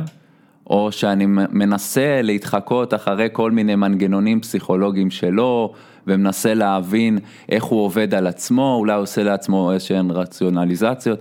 ואז אמרתי, רגע, אולי כן, תנסה. וכששמעתי אחד, שניים, שלושה, אמרתי, אולי, אני לא יודע, זו סברה, אני בעצמי עוד אה, בתהייה הזאת. אולי יש אנשים שבחרו בזה באופן, קשה עדיין לענות על זה. אני, ש... שאני עוד אחרי המחקר הזה, אני עם תהיות עד היום על דברים שנאמרו לי שם. אז זה משתנה בין אה, ישראל לארה"ב או מדינות אחרות, כי קראתי לא מזמן ש... שלהיות אה, אה, סטרייט נהיה כבר סוג של סטייה בקרב נוער אמריקאי, שאיזשהו אחוז מדהים מהם כבר לא מגדיר את עצמו תראה, כסטרייט. תראה, הבינאריות כאן היא, היא, אתה יודע, אנחנו צריכים להבין בעידן שלנו שבינאריות ודיכוטומיות בעיקר בכל מה שקשור למין, מגדר, זה כבר, אה, אנחנו כבר לא כל כך שם. אה, אני לא, לא רק מדבר על הדוחות של קינזי של כך וכך שנים, אלא על אה, תיאוריות, לא רק פמיניסטיות, שאומרות אדם לא חייב לאחוז בצד אחד של, ה, של המיני. כן, הוא יכול אה, להגדיר את עצמו כהומוסקסואל, הוא יכול להגדיר את עצמו כסטרייט, אבל אה, גם, זה מהמחקר שלי גם כן עלה, שהרבה מהם דיברו על נזילות מגדרית, וגם במחקר המון המון מדברים על העניין של אה, אני מגדיר את עצמי אולי כסטרייט, אבל אין לי בעיה שיפנו אליי בנקבה, ואין לי גם שום בעיה לקיים יחסי מין עם גברים, שאלה האוכלוסייה שהכי ממש עניינה אותי. שכאילו איך חברתית, בעיקר בישראל, כי... מדינה? שמרנית. מדינה שהיא, כן, לכל הדעות שמרנית. אה, איך, איך קורה שאתה בזוגיות עם אישה, ואתה ממש סבבה עם זה ש... איך להגיד בלשון עדינה, שחודרים אליך גברים לא, לא פעם אחת בשבוע, אלא כמעט שלוש פעמים ביום בהרבה מהמקרים. איך, איך אתה חי עם זה ואיך אתה עדיין נצמד להגדרה הזאת. להגדרה של עצמך כסטרייט. כן, אבל מה שעניין אותי לראות זה שעדיין ההגדרות המסורתיות לא, לא, לא נשכחו מאיתנו, הן עדיין מלוות את ה... קשה, זה, זה תבניות חברתיות שלא כל כך קל לשבור, אנשים אומרים, אה, ביוון העתיקה אה, כן. היה ככה וככה. הכי קל ללכת כן, מה אתם ליוון מדברים על העתיקה. אלפיים שנה אחורה, אלפיים חמש מאות שנה אחורה? זה יותר, זה כן. יותר מזה, העניין הוא שכאילו כבר, אני כאילו אומר, כבר שברתם את הקונצנזוס, לפחות לגביכם, אתם כבר נגעתם בשתי פרות קדושות, בשני טבואים מאוד מאוד חזקים בחברה, הומוסקסואליות, זנות, אתם עוסקים במקצוע שהוא אה, לא הכי קל ופשוט לעיכול. איך עדיין אתם שומרים, זה מדהים, וזה מראה על הכוח של החברה וכל מה שקשור לזה. עדיין שומרים על גברי מול נשי, על פסיבי, אקטיבי, על שיח שהוא מאוד... אז אולי אה, זה אמיתי, אתה מבין? אם אתה אומר, אם זה לא נשבר, אולי יש שם משהו מעבר רק נכון, להבניה כמו- חברתית. כמו בהקשר לשיחה שאני אסוציאטיבית גולש לעוד משהו, אבל כמו למשל הנושא של מונוגמיה ונישואין, אה, הרבה פעמים אתה רואה כל מיני צורות חיים שונות, והם עדיין, ב, נגיד ככה, לפחות מבחינה סטטיסטית, בשוליים, ועדיין הצורה המסורתית ששמורה ועובדת כביכול, אני לא נשוי אז אני לא יודע, אה, לאנושות, זה באמת חיים בזוגיות של אה, פרטנר אחד, אה, לכל החיים, לא יודעת כמה זה מסב. כל החיים, אבל רשמית לאותו רגע באמת הרבה אנשים נשואים, אתה יודע, אנחנו כן. יודעים סטטיסטית שיש אחוזי גירושים נורא גבוהים, נכון. שיש הרבה בגידות, yada yada yada, אז שוב זה העניין הזה של הגדרה, אני רוצה להיות מוגדר כנשוי, אבל אני בוחר כאדם בוגר לבגוד כן. בזוגתי, או שזוגתי בוחרת כאדם בוגר לבגוד בי, זאת אומרת המונוגמיה היא כלפי חוץ, כנ"ל. כמו אותו זה מה סטרייט שאמרת ששוכב עם בדיוק. גברים, אבל רוצה להגדיר את עצמו כסטרייט. זה היה מדהים בעיניי, זה היה ממש, אה, ממש, זה היה הרגע שבו אמרתי, אוקיי, יש לך פה משהו, אה, תתפקס עליו, על ההקשר החברתי הזה, על, אה, על העניין הזה של מגדר, עד כמה חשוב לי להיאחז במגדר של, אז מה שאתמול אה, חדר אליי מישהו, זה לא אומר כלום, אני סטרייט, מה, אני הכי גבר גבר. אולי זה עניין של רעש, אתה יודע, אני אומר, אמ, לא יודע, אני אני כרגע יש לנו פה את, את העסק הזה שאני מנהל ויש את אה, אה, משפחה, ונניח עכשיו, לא- לא הייתי סטרייט, אני אומר, עצם ההוספה של העיסוק בזה, אין לי זמן לזה. כן. אין לי זמן לזה, אתה יודע, אני אומר, אולי, אולי לאנשים פשוט, אתה יודע, אני, אני רואה כל מיני מחקרים שעושים על מגדר, ואנשים שלומדים מגדר, כן. מתעסקים, ואני אומר, בוא'נה, זה עיסוק משרה מלאה נהיה. אנשים מתעסקים במיניות שלהם במשרה מלאה, ואני אומר, מאיפה יש לכם זמן? אני מבין שזה מה שאתם, אוקיי, סבבה, בערב אה, אה, פרטנר מיני כזה או אחר, הכל סבבה, אני אומר, אבל להתעסק בזה כל היום, אני אומר, זה, זה, לפעמים זה מרגיש לי כמו first world uh, privileges או issue, כן. אני אומר, וואו, אתם מתעסקים המון במיניות שלכם, לא שזה לא חשוב, אבל מאיפה יש לכם את הזמן לזה? אני לא יודע אם זה מצריך כל כך הרבה זמן ומשאבים. אנשים מתעסקים בזה המון. א', כי זה תחום דעת שהוא מאוד מאוד חשוב. אה, ב', כי... כי זה מעניין. כי זה מעניין, וג', כי אנחנו פה ממש נאחזים בקרנות המזבח לשמר הגדרות ישנות. אז טוב שיש גם את מי שפועלים כנגד ה- הקונספציות הידועות, כהגדרות המקובלות של גברי נשי. אני דווקא בעד העניין כן, של... אתה מתעסק בזה, אני אומר, זה, זה. לגמרי ברור, אני אומר, אני, אני מסתכל על זה מהצד, שאני אומר, שאני רואה יותר ויותר עיסוק בזה, כן, זה, זה נראה לי מהצד, אני אומר, וואו, זה מלא התעסקות כן, במיניות, זה זה כבר מלא. נהיה, זה מרגיש כאילו, אתה יודע, העולם היה עצור הרבה שנים, ועכשיו הוא נכון. צריך להוציא, את את להוציא את זה מהמערכת שלו לפני שזה יתייצב. כן, שפשוט כי- כל אחד יעשה מה שהוא רוצה, ופשוט זה לא יהיה אישו, אבל צריך כנראה לעבור איזושהי. משוכה. אה, עוד לא איזושהי- עברנו את. המשוכה, אני רואה את זה בצורה ממש מובהקת, כי אה, זה עדיין מעסיק ברמות של, אה, אגב, גם בהקשר של אה, סוטים, המוגדרים סוטים אה, על פי הבחנה קלינית, גם הם הרבה פעמים מתעסקים בסוגיות מגדריות. אה, ללמד אותנו שזה עדיין משהו שלא, עוד לא צלחנו, כלומר עוד לא, עוד לא הצלחנו לעמוד מול אדם שהוא שונה מבחינת הגדרה מגדרית, ולהגיד אוקיי, סבבה, ככה הוא מגדיר את עצמו, זה יהיה לך נורא מוזר, אני לא יודע אם לך אישית. זהו, אבל זה גם נורא, גם צריך להגיד, אני גר בתל אביב, ו... כן, בדיוק. אז יש לי, יש לי שני, אה, יש לי ארבעה אחיינים, ושניים מהם גרים מחוץ לתל אביב, ושניים מהם גרים בתוך תל אביב, והשניים שגרים מחוץ לתל. אביב, כן. אה, איזה לפני מספר שנים, ישבו לאכול גלידה בבוגרשוב עם השניים האחרים, ועובר אה, גבר בלבוש אישה, ואחת מהם מסתכלת ואומרת, אוקיי, מה זה? והילד התל אביבי שהוא כבר לא כזה ילד היום, הוא עושה לה, אה זה רגיל, מה, זה מה, מזכיר מה את לי- מסתכלת כאילו, זה, זה, זה טרנסווסטיט, כאילו, מה, מה הסיפור? זה הוא מזכיר היה בן לי, איזה שבע או שמונה, כן? וואו, קודם כל זה עניין שהוא אקלים חברתי, זה מזכיר לי שאם ראית סדרה מצוינת של אה, על הרצף שמדברת על הנושא הזה, אה, שאחת מהטרנסיות אמרה, אה, היא גרה, אם אני לא טועה, או בדימונה או בירוחם, שזה... אני באר שבעי, זה לגמרי... שאפו גדול, שאפו עצום, אה, ההתמודדות היומיומית הזאת עם המבטים, עם, ה, עם הלעג, עם ההתנכלות, והיא עצמה אמרה משהו מדהים. אה, היא נתנה איזשהו משל, שהיא אומרת, אה, הגיע חמור לשוק וצחקו עליו חמור חמור, ו, ועוד פעם הגיע, ופעם שלישית רביעית כבר. הכל טוב ואף אחד לא מתרגש והכל הכל מקובל וכך גם היא מרגישה שכבר כבר יודעים איך לאכול אותה וזה כבר לא מרגש אז בהתחלה זה סנסציוני ויוצא דופן היא ומצחיק. מנרמלת את התופעה. בדיוק, שזה מה שקורה עם אה, המון סטיות ועוד יקרה בעיניי עם לא מעט התנהגויות שהיום הם טאבו ו... מה מה לפי דעתך, אז אתה יודע, פדופיליה זה באמת אה, משהו שאני לא בטוח שיוותרו כל כך לחוגים שרוצים כן. אה, לנרמל אותו. מה נראה לך הסטיות במרכאות הבאות שינורמלו? אוקיי, אז uh, לדעתי כל ההקשר של BDSM, uh, כבר אנחנו בדרך לשם. Uh, אני לא מדבר על מקרים uh, של סדיזם טהור או מזוכיזם טהור, אגב, ב, המחקר שלי על אה, גברים בזנות, ראיינתי מזוכיסט, by definition, שהיה נורא לשמוע אותו אומר שהלוואי ולא הייתי כל כך אוהב להיאנס. אני לא מדבר על הקצוות. כן, ועל... זה די נורא. זה מזעזע, כן. אני לא ישנתי בלילה הזה בכלל. אה, אגב, הוא בסדר, כלומר, אני עוד בקשר איתו, דואגים לו.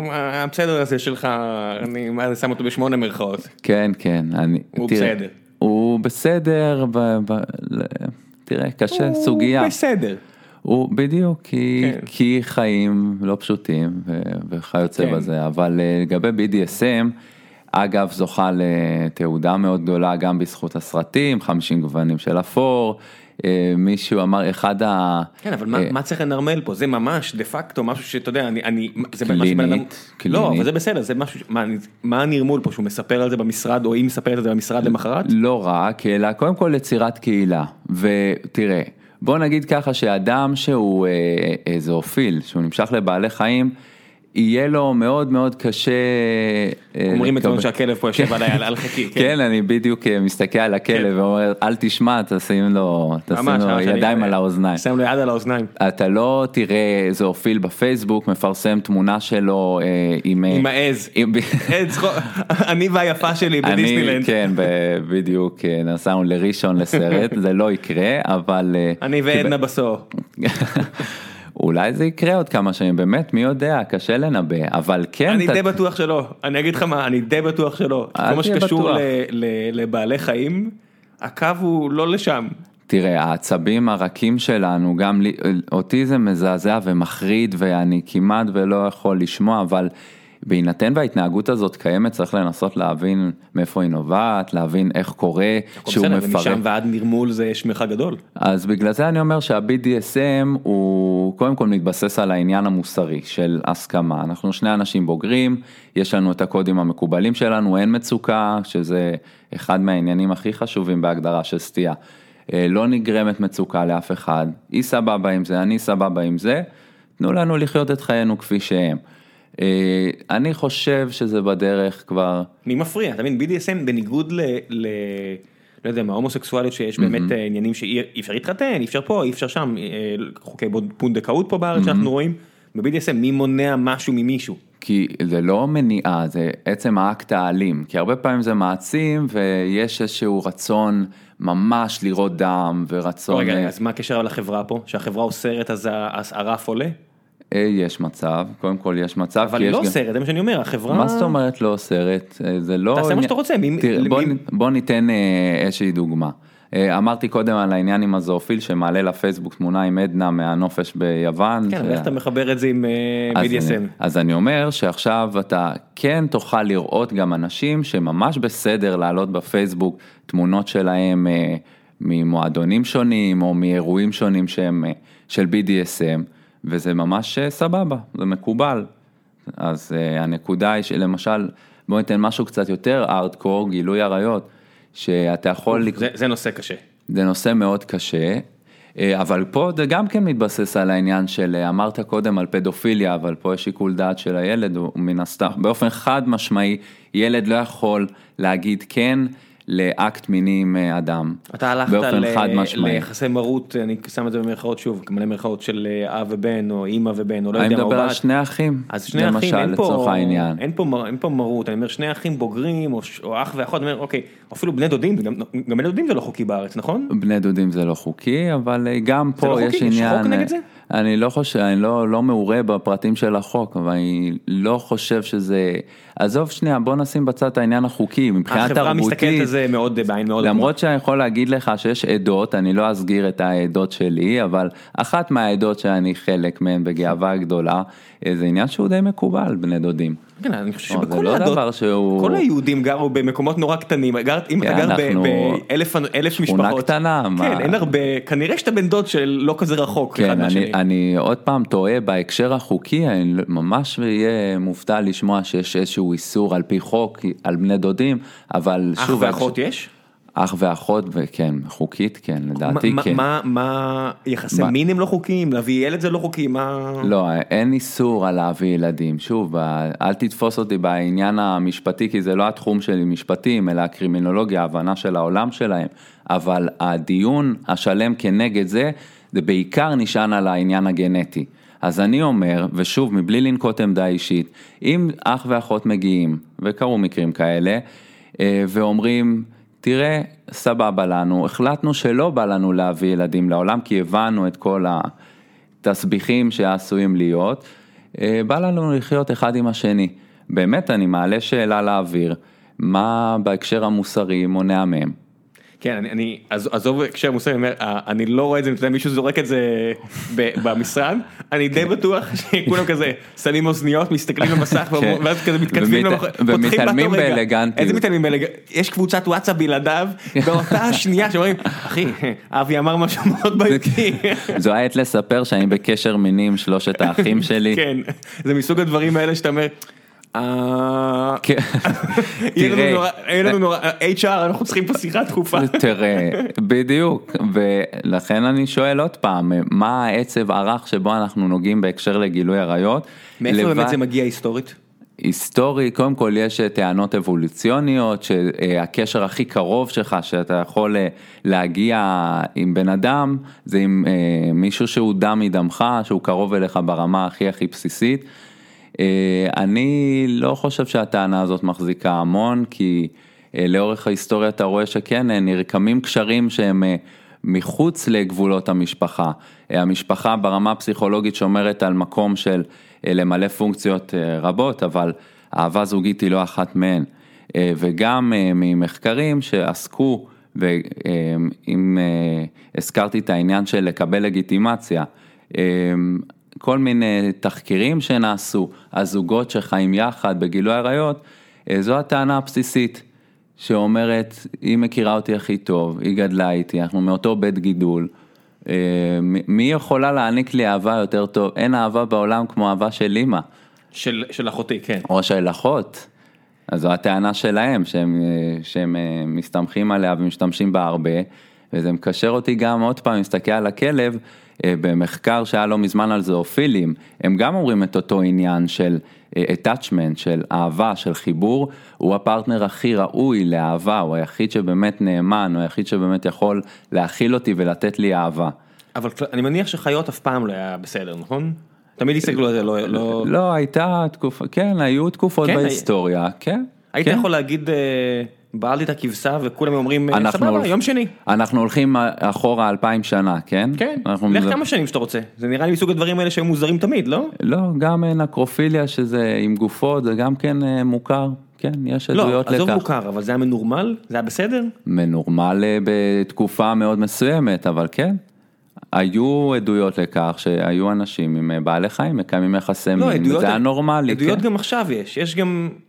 היום אין כל כך, מה אתה מדבר על ימינו אנו? לא, אני אומר, מק- מקרים יש, יש מקרים, יש בסורוקה, לא מזמן היה מקרה שמחלה שיכולה להגיע רק מיחסי מין עם אה, צאן. כן. סבבה, קרה, מישהו עשה משהו, כי כן. אחרת לא היה את אותה... אני לא מדבר פה על מישהו עשה משהו, זה היו תקופות שבהם אה, זה היה, כן, שמה? דבר לא, מקובל, מקובל, כן. באמת? כן. איפה? היה, יש עדויות במצרים, יש עדויות ביוון, אבל אה, זה לא היה מקובל כמו לצורך העניין הומוסקסואלית, שזה היה ממש גם מקנה לך איזשהו מעמד, לא, אה, זה, זה באמת אנחנו יודעים, רומא ויוון, שזה באמת היה... משהו, מה שהלך שם זה מעניין. איפה זה נשבר? איפה, אני חושב שבהקשר לכל ה... לאו דווקא זואופיליה, שהקו שבו התחלנו להבחין בין... אה, זה, זה לא בסדר וזה כן בסדר, זה היה בסביבות 1870. באמת? כן. הנצרות הרי, אה, רומא הפכה להיות נוצרית, מה, 300, 200, משהו כזה? כן. אה, עדיין היה הומוסקסואליות בסדר? ההומוסקסואליות עברה המון תהפוכות, אם אנחנו מדברים כרגע רק על הומוסקסואליות להוציא סטיות אחרות, היא עברה המון ups and downs, ואני חושב שברגע שהעולם אה, קודם כל הדת אף פעם לא אה, עודדה את העניין הזה, אבל כן, כן, רשום משכב אה, זכר זה מאוד ברור ביהדות ובנצרות, נכון, זה אבל באסלאם. זהו, זה הייתה הרבה שנים אות מתה, כלומר לא היה איזה פחד, איזה פוביה מטורפת סביב העניין הזה. הנצרות, יהדות, אסלאם, בכל הדתות אה, זה לא דבר שהוא מקובל. אבל אה, היסטורית יש עדויות להתנהגויות הומוסקסואליות שמקנות לך מעמד מאוד מאוד גבוה. אה, אני חושב שהנקודה הייתה, כן, 1870, המדיקליזציה שהעולם עבר, לפחות לפי מה שפוקו אומר, שהעולם מתחיל להסתכל על בריא וחולה, הכל בדרך של בריא וחולה וצריך לתת איזושהי הבחנה קלינית, ואם הוא מתנהג בצורה שהיא לא נורמטיבית אז צריכים לתייג אותו כך או אחרת. מעניין להצביע בזואפיליה, מכיוון שתמיד היא הייתה, אה, אתה יודע, ההתנהגות שהיא אה, מינית קצת אה, מוזרה, גם בתקופות שבהן זו הייתה תופעה מוכרת ומקובלת. היא קשה להגיד, להצביע על נקודה שבה אומרים, אוקיי, משנת כך וכך זה כבר היה מגונה להתעסק עם בעלי חיים. אבל בהקשר להומוסקסואליות זה די ברור, ואנחנו רואים את זה גם בישראל. שמה? אה, גם בישראל כל הנושא של זה היה משכב זכר, היה עניין פלילי. אה, וה-DSM ההתייחסות שלו באמצע שנות ה-70, שהוא הוציא את זה מה, מההגדרה כהפרעה. טוב בוא נעבור קצת לשאלות מהקהל, כי אני רוצה להשאיר אה, מקום. כן. לפני שנעבור לשאלות מהקהל, כן. דבר המפרסם.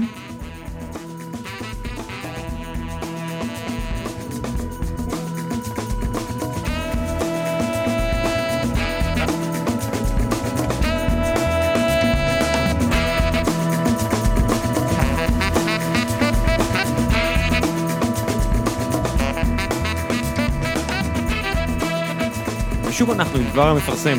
אה, בתחילת הפרק סיפרתי לכם על תוכנית The Growth שבזק בינלאומי משיקה כיום. במסגרת התוכנית הזו חברת בזק בינלאומי שמספקת שירותי אינטרנט לכמיליון בתי אב ולכשלושה מיליון משתמשי קצה שגולשים דרך הרשת שלה על גבי כשבעה מיליון מכשירים מחפשת חברות סטארט-אפ עם מוצרים בשלים בתחומי הדאטה, גיימינג, IoT ו cyber security למטרות של שיתוף פעולה. זו אינה הפעם הראשונה שבזק בינלאומי משתפת פעולה עם סטארט-אפים בדרך הזו. בשנים האחרונות היא השיקה בזכות כך מספר שירותים, ובהם שירות סייבר קידס, שנעשה בשיתוף חברת קיפרס, שפיתחה אפליקציה המתריעה בזמן אמת על השיחות הפוגעניות בוואטסאפ וברשתות החברתיות. אני מכיר כמה חבר'ה שכבר עושים אה, מוצרים כאלה, ושיתוף פעולה עם אה, חברה כמו בזק בינלאומי בשלב ההתחלתי לפחות של החברה, או לאחר כבר שיש מוצר בשל, באמת יכול לעשות פלאים ונפלאות לחברות בשלב הזה. דוגמה נוספת לשיתוף פעולה שכזה, היה שירות בשם פיקסיט, בשיתוף המיזם פיקסיקו, שמציע שירות אוטומטי לשיפור ביצועי המחשב. בזכות שיתוף הפעולה עם בזק בינלאומי, התווספו עשרות אלפי משתמשים חדשים לשירות. כדי להתקדם בתהליך, אתם צריכים לשלוח מייל לכתובת שיצרף בדף הפרק. במייל תשפצו מידע רלוונטי על החברה והמוצר שלכם, ולאחר מכן צוות החדשנות של בזק בינלאומי יעבור על הפניות ויפנה לכל החברות המתאימות. רק שימו לב שניתן להגיש את ההצעות שלכם לשיתופי פעולה עד ה-20 בדצמבר. פרטים נוספים כאמור תוכלו למצוא בעמוד שלנו, צירפתי את כל הלינקים שאתם צריכים. ועכשיו, בחזרה לפרק. וחזרנו. ועכשיו אה, שאלות מהקהל, כל השאלות מגיעות מפורום החיים עצמם של גיקונומי, אה, היכן שאנחנו מפרסמים את אה, זהות האורח כ-24 או 48 שעות לפני הפרק ונותנים לקהל אפשרות לשאול שאלות. אז בוא נתחיל, בני כץ שואל, האם יש תסביך פסיכולוגי כלשהו שמאפיין מנהיגים או אנשים גדולים, מירכאות, לאורך ההיסטוריה? אוקיי, okay, אז uh, התחום שלי יותר קשור סטיות מיניות, אבל בהחלט אני יכול לומר, uh, לפני שבוע בערך אנחנו עשינו הרצאה שהיא משולשת.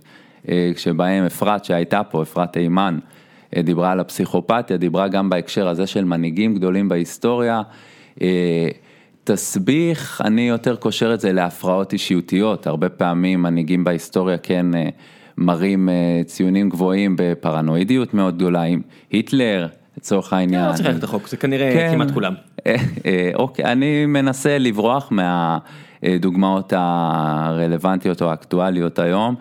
אבל אפשר להצביע על אה, קווים, אני לא אומר פסיכופתיה בכוונה, אה, אלא עמדה או פוזיציה עם קווים פסיכופטיים, כי צריך להיזהר בעניין של הבחנה, אני לא פגשתי אף אה, מנהיג באופן אישי, כן רואים התנהגות שהיא פסיכופתית בהרבה מאוד מהמקרים, פרנואידית כמו שאמרתי, של קווים שמאוד מעניינים של קור רוח, של חלקלקות לשון, של צ'אר מאוד גדול. כריזמה מאוד מאוד גדולה שהיא גם מאפיינת אה, מנהיגים של כתות. כנראה אתה צריך איזשהו, איזושהי כריזמה מאוד מאוד גדולה ויכולת לתמרן ואפילו להאמין לשקרים של עצמך כשאתה מוביל איזושהי קבוצה. גיא מולכו שואל, אה, באיזה שלב סטייה הופכת לנורמה חברתית ומה התהליך שהופך אותה לכזו? אוקיי, אז אני חושב שגם שווה להתייחס הפוך, מתי... רגע, ומתן רובין אה, ממשיך את השאלה ואומר באותו הקשר, אה, מהי עמדתו לגבי אה, חלון אוברטון. אוברטון, כן. והאם התזה הזו מספקת, אה, סיפקה יכולת ניבוי כלשהי. אז מה אוקיי, זה אז- אותו חלון? החלון הזה אומר שיש איזשהו תהליך שהתנהגות מסוימת עוברת מלהיחשב כטאבו אה, ועד להיות אה, מנורמלת. אם ניקח דוגמה את אה, הקניבליזם, ושוב זה תיאוריה. קניבליזם יכול אה, לא בקלות רבה, אבל על פי שלבים הדרגתיים להפוך להיות אה, כדבר שהוא מגונה וטאבו, עד רמה שעכשיו אתה, אה, אם תשמע שאני אוכל בשר אדם, אתה תסתכל עליי במבט אה, לא פשוט ושברתי לך, נגעתי לך פה בנקודה מאוד מאוד קשה, עד מצב שאני מתגבש לקהילה, אה, מכבס את השם של ההתנהגות, כמו למשל אה, פדופיליה. אה, התנועות שמנסות לקרוא ל... לנורמליזציה של פדופיליה, לא משתמשים במונח הרבה פעמים פדופיליה, אלא אוהבי ילדים, אלא אה, ככאלה שהם מאהבים של ילדים. והדבר המבעית והמפחיד הוא שהתנהגות פדופילית גם כן, דרך לוביזם, דרך מה שנקרא פולי, פוליטיזציה של סטייה, אה, דרך כמו בהולנד, אמרתי מפלגה של הפדופילים שעכשיו מנסה... אה, זה עניין איסלאמיסטי? סליחה? זה עניין איסלאמיסטי בהולנד? לא, לא, זה אפילו לא זה? לא, זה עניין של אדם שמקדם יחד עם פדופילים נוספים. אה, זה את, אה, פרופר, אה, כן. הקומבינציה פה היא... אה, זה. לא רק, זה לא רק, זה גם מתייחס לעוד התנהגויות כמו הימורים, אבל הימורים חוקיים שם.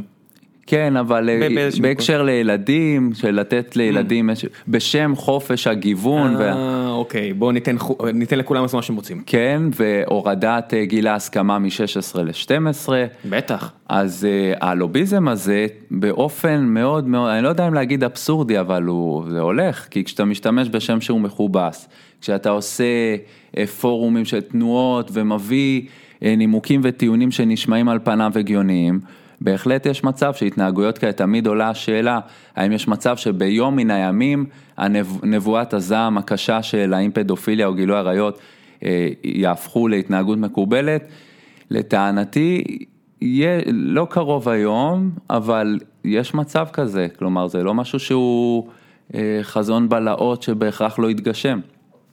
אוקיי, ש- אה, שלום ווליך שואל, לא יודע אם השאלה קולעת לנושאים, אבל איך ההתייחסות להריגת אדם השתנתה לאורך ההיסטוריה? האם תמיד זה היה טאבו?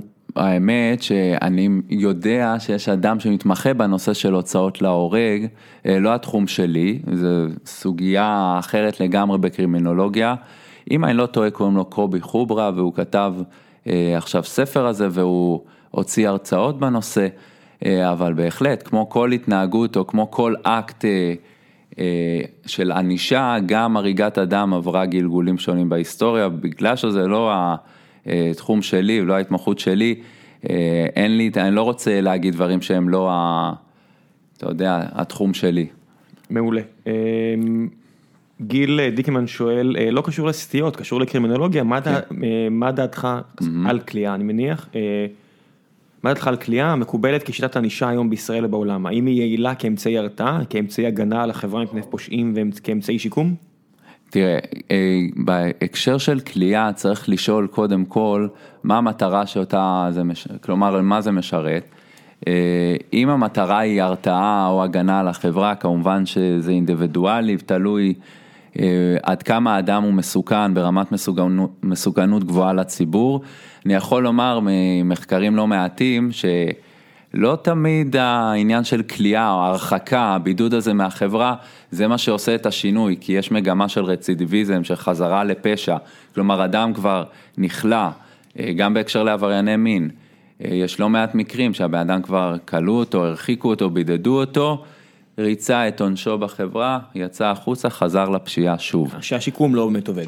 שאין אה, באמת לא תהליך שיקום, של זה. רק... בדיוק, אני בגישה שלי מאוד מאמין בשיקום, לצ... כלומר לא משהו אחד, אה, כליאה בהרבה מאוד מקרים דווקא חוטאת למטרה, אה, יש תיאורטיקן בשם אה, סאטרלנד שדיבר על התחברות דיפרנציאלית, אה, והרבה פעמים קורה תהליך שהוא הפוך, האדם מגיע לכלא, פוגש עוד אנשים שפשעו כמוהו, הרבה פעמים ביצעו את אותה עבירה כמוהו, אה, חובר למוחות גדולים כמותו, ומשכלל את ההתנהגות, ואז כשהוא יוצא מהכלא הוא אפילו מעצים את ההתנהגות. אה, יש, יש אה, דיונים לכאן ולכאן בהקשר של כליאה. אני בגישה האישית שלי אומר זה פר אדם, זה עניין אינדיבידואלי, תלוי מה הפשע שנעשה. ברור שאם אתה מתעסק עם אדם שהוא סדיסט והוא רצח כך וכך אנשים ואנס את הגופות, והיו מקרים כאלה, כליאה זה כנראה הדרך היחידה באמת לשמור על אה, של, שלום החברה. אני יכול לחשוב, לחשוב על עוד דרך, אבל... אה, שהיא, מעניין. לזרוק אותו לאוקיינוס. אה, האם זה היה ניתן? כן. מה זה אם זה ניתן? כחברה אתה יכול להחליט מה שאתה רוצה, יש, יש את העניין של, של עונש מוות הולך ובעולם, אתה יודע, מלבד... Mm-hmm. שנראה לי ברוב העולם זה הולך ונהיה מוקצה, כן. כנראה מסיבות טובות, אבל אני עדיין מאמין שיש דברים ש... כן, מעניין אותי לשמוע, מה בעיניך כאילו אה, אדם שיודע להפריד בין טוב לרע ועדיין בוחר ללכת לצד הרע. וכן, אני לא, אתה יודע, בטח בפגיעה בחסרי ישע. כן, כן. ילדים וכאלה. לחלוטין, אני איתך. אני לא בטוח ששיקום זה ראש, אתה יודע, גם מה, הכסף לשיקום הרי מגיע בסופו של דבר מהוצאה ציבורית. כן. אני לא, אני חושב שאדם יכול לעשות מעשים ש... יכולים לתת לחברה את הזכות לוותר על אה, קיומו. מהבחינה הזו. יש המון אנשים דרך אגב שלא, אם אתה תגיד את זה, הרוב יחלקו, לא יודע אם הרוב יחלקו עליך, אבל יש המון גישות שיקומיות שאומרות לא מוותרים על שום אדם. כן, אני לא שם. אני יודע, כן, לא, לא הבנתי שאתה לא שם, יש כן. מצבים באמת שאתה מסתכל על הבן אדם ועל פי הבחנה הם לא אחוזים רבים, אבל אה, הוא במצב מאוד מאוד קשה, הוא פסיכופת ברמה אה, סדיסטית מאוד גבוהה. כל רצונו הוא להגיע לפורקן מיני דרך, כמו דיוויד פארקר ריי, אם שמעת על המקרה, מקרה נורא נורא מעניין.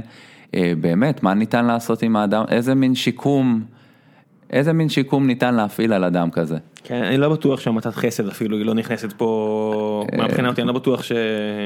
אה, זה חסד, שאלה אם אתה עושה חסד עם החברה, אני עושה כן? חסד עם החברה פה, כן. מהבחינה, זו דעתי, אבל... אוקיי, אני עוד חלוק עם עצמי בהקשר לעונש מוות. לא, פשוט אני, בטוח שיש מקרים שאין שיקום מהם. שאתה יודע, או, או שהוא יצא, או שהעוגה לא יצאה טוב מהתנור, mm-hmm. או שהגיע לסיטואציה שכבר אין לתקן את זה, אני אומר... זו אמירה מאוד קשה, נורא קשה לי. כי העובדה היא שאנחנו רואים מקרים שאתה אומר, כן. שמע, זה, זה, זה נטו איבל, אתה יודע, זה, זה רשע. כן, יש, אין, אה, יש, יש רוע טהור, יש כן. סדיזם לא, טהור. אתה רואה אפילו, ראית את מיינדהאנטר בנטפליקס? בוודאי, על כן. אדמונד קמפר. אז אתה רואה כל מיני חבר'ה כאלה, כמו קמפר, כל מיני כן. כאלה, למה? למה להחזיק אותם בכלא, מעבר למחקר שעשו עליהם, שזה אחלה, ואולי נלמד מזה משהו? כן. אם זה לא המחקר, בשביל מה? קודם כל, זה כשלעצמו זו מטרה שהיא מאוד ראויה. אחלה, מקבל מחקר. מעבר אוקיי. לזה? נכון. סיימת את המחקר, בשביל מה? בשביל מה להשאיר אותו חי? אני עוד פעם אומר, יש המון הוא אנשים מודה, ש... הוא יודע, הוא מתגאה בזה, אני אומר כאילו, בשביל מה? הרי אין פה אפילו שיקום, כי הוא לא יצא מהכלא אי פעם. כן. אתה אומר, אני אומר, מה... מה מה הסיבה להחזיק אותו? שוב, ה... האמונה החזקה בנושא קידוש החיים, שזה לא תפקידנו להוציא אדם להורג, אבל אתה יודע, הרבה יחלקו על מה שאתה אומר. כן, אנחנו חיים במדינה ש... לא רק במדינה. מדינה, עזוב, אין אף מדינה שבה זה באמת אמיתי, זה הרי צביעות, אנחנו מפילים פצצות mm-hmm. מהשמיים, כן. על אנשים שרק חושבים לעשות פיגוע. כן. מה ההבדל? אני לא אכנס לשם. כן, אני, רק אומר. אה, אוקיי, אוקיי. אה, מרק סוקול אומר, האם ניתן להיפטר, עוד מרחוב, מסטייה, שאלת השאלות. האם יש אה, טיפולים מקומלים מרצון, חוץ מסירוס כימי, האם בכלל סירוס כימי עובד, מה זה סירוס כימי? האם יש סירוס מטאפורי נגד סטיות לא מיניות? סירוס מטאפורי, תראה, להיפטר מסטייה זו שאלה טובה. אה, המטרה בטיפול, לפחות היום, זה לא להגיד לבן אדם, מה שאתה עושה הוא רע, מה שאתה עושה הוא אה, מוקצה. אה, המטרה באמת בטיפול היא לגרום לאדם שלא לסבול מההתנהגות המינית שלו ולא להסב איזשהו סבל לחברה. אה, בטיפול, אני אקח למשל את העניין של הטיפול הקוגנטיבי התנהגותי בפדופילים. אה, למשל, לפחות הטיפול שאותו עושה המנחה שלי, דוקטור יעלי דיסיס, אה, המטרה היא לא להעלים את הסטייה או להיפטר, כמו שאמרתי קודם, מהפדופיליה, כי ככל הנראה זה לא יעבוד, אלא לעבוד על דפוסי חשיבה שהם מעוותים, אלא לעבוד כן על ההתנהגות, לזהות את מעגל הפגיעה. אה, להבין ביחד עם המטפל מה גורם לך להמשיך לחזור על, איתה, על אותה התנהגות, להבין גם, הרבה פעמים נותנים להם לקרוא מכתבים של קורבנות, כלומר אה, לנסות לחוש אמפתיה עם הקורבן, אני לא מאמין בהעלמה של סטייה, אלא אולי הכחדה של התנהגות שהיא כן, למשל, אה, משיכה, פטישיזם, משיכה כלשהי שצצה לך פתאום. אה, אפשר באמצעות אה, טיפולים שונים ואחרים, פסיכולוגיים, פסיכודינמיים, אה, פסיכותרפיסטים, כן לעבוד על ההתנהגות, כי המטרה בסופו של דבר זה שאם בן אדם חש משיכה נורא עזה או התאהבות ברכב, איזשהו מקרה שאני מציג בהרצאות, אז לנסות לגרום לאדם להבין שכן יש אופציה כזאת שהוא יגיע לפרטנר אנושי שייתן לו את האהבה הזאת שהוא חושב שהוא מקבל מהרכב. אה, גיל, אה, גיל דיקמן שואל, אה, איך מוגדרת סטייה? סטייה ממה? סטייה ממה, כמובן, זו שאלת השאלות בהקשר של מי בכלל קובע מה זאת סטייה, יש לכך, יש לכך כמה גישות, יש את הגישות המהותניות שאומרות ככה נולד האדם, אין מה לעשות, הוא סוטה ברמה הכי הכי בסיסית שיש, ברמה המוחית, ברמה, באבנורמליות שהיא כנראה פתולוגית. היום יש גם גישות לא מעטות שהן אה, יותר הבנייתיות, אה, שזו הגישה שאני מחזיק בה, הבניה חברתית. לאור התגובות שלנו, התגובות החברתיות, כך מגבשים מקבלי ההחלטות, אם נלך על האיגוד הפסיכיאטרים שכותב את ה-DSM, אה, הרבה פעמים לאור, אה, לאור תגובה חברתית, ככה אנחנו גם מחליטים מהי סטייה. כשהוא שואל סטייה ממה, אם אני מדבר ספציפית על תחום המחקר שלי, שזה סטייה מינית, סטייה מהקונבנציה הרגילה, ואז נשאלת השאלה שתמיד עולה, רגע, אז אך ורק אם אני מקיים יחסי מין עם אישה במסגרת זוגית, אז אני נחשב לא סוטה, אני נחשב נורמטיבי. כל, הקור, ש... כל הקוראים, כל המאזינים הדתיים אומרים כן, כן. יכול מאוד להיות, ש... אה, תדע לך שגם היו לי מרואיינים שהם דתיים, שמחזיקים בגישות אה, אחרות. בוודאי, אני אפילו הבאתי חלק מהם לכאן, זה כן, לא, כן. יש, יש הרבה דתיים ראש פתוח לא מאוד. ו... כן. הם על עצמם הרבה פעמים אומרים, אני לא, כאילו אני לא כזה, אבל... אה, באמת יכול להיות שהם לא, אתה יודע, אם, אם, אם סטטיסטית עשרה אחוז מהאוכלוסייה היא הומוסקסואלית, זה, זה הנתון? כן. זה כאילו המספר הקסם כן. שזורקים היום? זה מספר קסם בדיוק. כן, אז נניח ועשרה אחוז, אז הסתברותית הם לא. כן, אז בגלל זה עולה השאלה עוד פעם, שאלה ממש ממש ממש טובה. שהיא גם קצת מעגלית של... זה בהנחה וזה בינארי וכו', כן, בדיוק, מי קובע, מי אומר, כן, זה כן, זה פילוס, דיון כן. פילוסופי, כל השיח על סטייה הוא, אין מדע מדויק, אתה לא יכול להביא מחקר ולהגיד, הנה, חד וחלק זאת סטייה. זה שה-DSM מגדיר התנהגויות מסוימות כסטייה, זה... זה חשוב ברמה הקלינית, כן, אבל... גם מבחינת מדעי המוח אנחנו יודעים שמבחינת אזורי עונג, אז מה לעשות שכף הרגל ב... נכון. נורא, אם תקראו קצת תראו שזה נורא קרוב לאזור איברי המין במוח מסיבות כאלה ואחרות שאיך וזו הסיבה כנראה כן, שאחד הפטישים כן. המובילים. כן זה לא יש יש יש יש סיבה ביולוגית לסיפור הזה נכון. סתם בגלל איך שהדברים מכוותים ואיפה כל דבר נמצא. כן. זה הכל. אה, לא נכנס פה יותר מדי כי גם אני לא אה, אני רק זוכר אה, לא, לא, לא זוכר מספיק טוב אבל it is what it is. אגם רפאלי שואל או שואלת? מה אתה מהמר? שואל. אה, אגם רפאלי שואל, אה, האם אחוז הסוטים באוכלוסייה גדל בשנים האחרונות, או שרק האוכלוסייה גדלה ולכן המספר, המספר פשוט גדל, המספר האובייקטיבי? תראה, קודם כל זה מעניין שתמיד אה, מניחים שיש אחוזים מובהקים, כמה, כמה אתה יכול לאמוד באמת את אוכלוסיית הסוטים. אני יכול לומר שלפחות אלה שאותם אני פוגש, מלבד אה, לספר לי את סיפור חייהם ב, לפעמים בגרפיות רבה מדי, אה, הם כמעט ולא דיווחו על זה לאף אחד. עכשיו, אחרי שהם מדברים איתי ומספרים, כמובן, מכוון אותם למי שצריך, מפנה אותם לטיפול המתאים, אה, אומר להם לדבר עם מי שצריך במצבים מסוימים, אבל שוב, מדובר פה על העניין של דיווח, מה זה אחוז הסוטים, זה קצת... לא, אה, נניח השאלה, הייתי נניח ואני יודע הכל, נניח ויש לי, אתה יודע. נניח, כן, אני חושב שתמיד זה נשמר, האחוז, זו הדעה האישית שלי, האחוז תמיד נשמר של אלה שבוא אה, נגיד גם מעזים. להגשים את הפנטזיה כן, ומעזים כי סך הכל זה מידע שאתה לא יודע אותו. אבל נכון. הוא, הוא, הוא, הוא ידוע, לפחות לצורך העניין, נניח אני קובע איזושהי, אה, איזושהי הגדרה, שכל מי שקיים יחסי מין או מגע מיני מתחת לגיל 12 הוא פדופיל. כן. עכשיו ונניח שיש לי מכונה שיודעת אה, לתת תשובות על כל שאלה כזו, בהינתן ו... כן, בהינתן ו, אז מה האחוז? זה, זה שאלה לגיטימית. כן, לגיטימי, כי היא זה- מוגדרת זה היטב, נשמר, כן. לדעתי זה נשמר, זה בהתאם, אה, כמו שהוא כתב, אה, בהתאם לגודל האוכלוסייה, גודל האוכלוסייה גדל, כך בהתאמה האחוז גדל, לדעתי זה נשמר באופן סטבילי, אחוז שהוא די מינורי. אבנר קלדרון אה, מביא שאלה קצת אה, מערערת, הוא אומר, יש לי כן. שאלה שמעניינת אותי כבר שנים, שאלה קצת אפלה אבל באמת מסקרנת. או לפחות אותו, מסקרנת אותי, הוא רושם. האם יש הסבר למצב שבו אנשים על ערש דווי, מוות ודאי קרוב, הוא שם כן. בסוגריים, עדיין שומרים על נורמות חברתיות ועל מסגרת החוק? לדוגמה, אם אני, חס וחלילה, יודע שאני הולך למות בקרוב, מדוע שלא ארצח, אגנוב, ארמה אה, ואעשה מה שארצה? יש את העניין הזה, שאתה מכיר את ליטל מי סנשיין, הסרט? לא, אז יש שם, אה, לא משנה, אחלה סרט, ואחת הדמויות שם, שהיא אה, אדם מבוגר, אז מג... הוא, לא רוצה להרוס את הסרט, אבל הוא צורך, פתאום מגלים שהוא צורך הרואין. הוא אומר, עד גיל מסוים זה מטומטם לעשות את זה, כן. אבל החל מגיל מסוים זה מטומטם לא לעשות את זה. אה, ו- נכון. אז זה מתקשר פה לשאלה הזו, אז מה אתה אתה אני? חושב שזה שאלה שמדגימה קונבנציות חברתיות בצורה הכי טובה. עד כמה, ה... לא יודע איך לקרוא לזה, הצו החברתי, הקול החברתי והרצון להשתייך עדיין לחברה, ולא להפר את ה...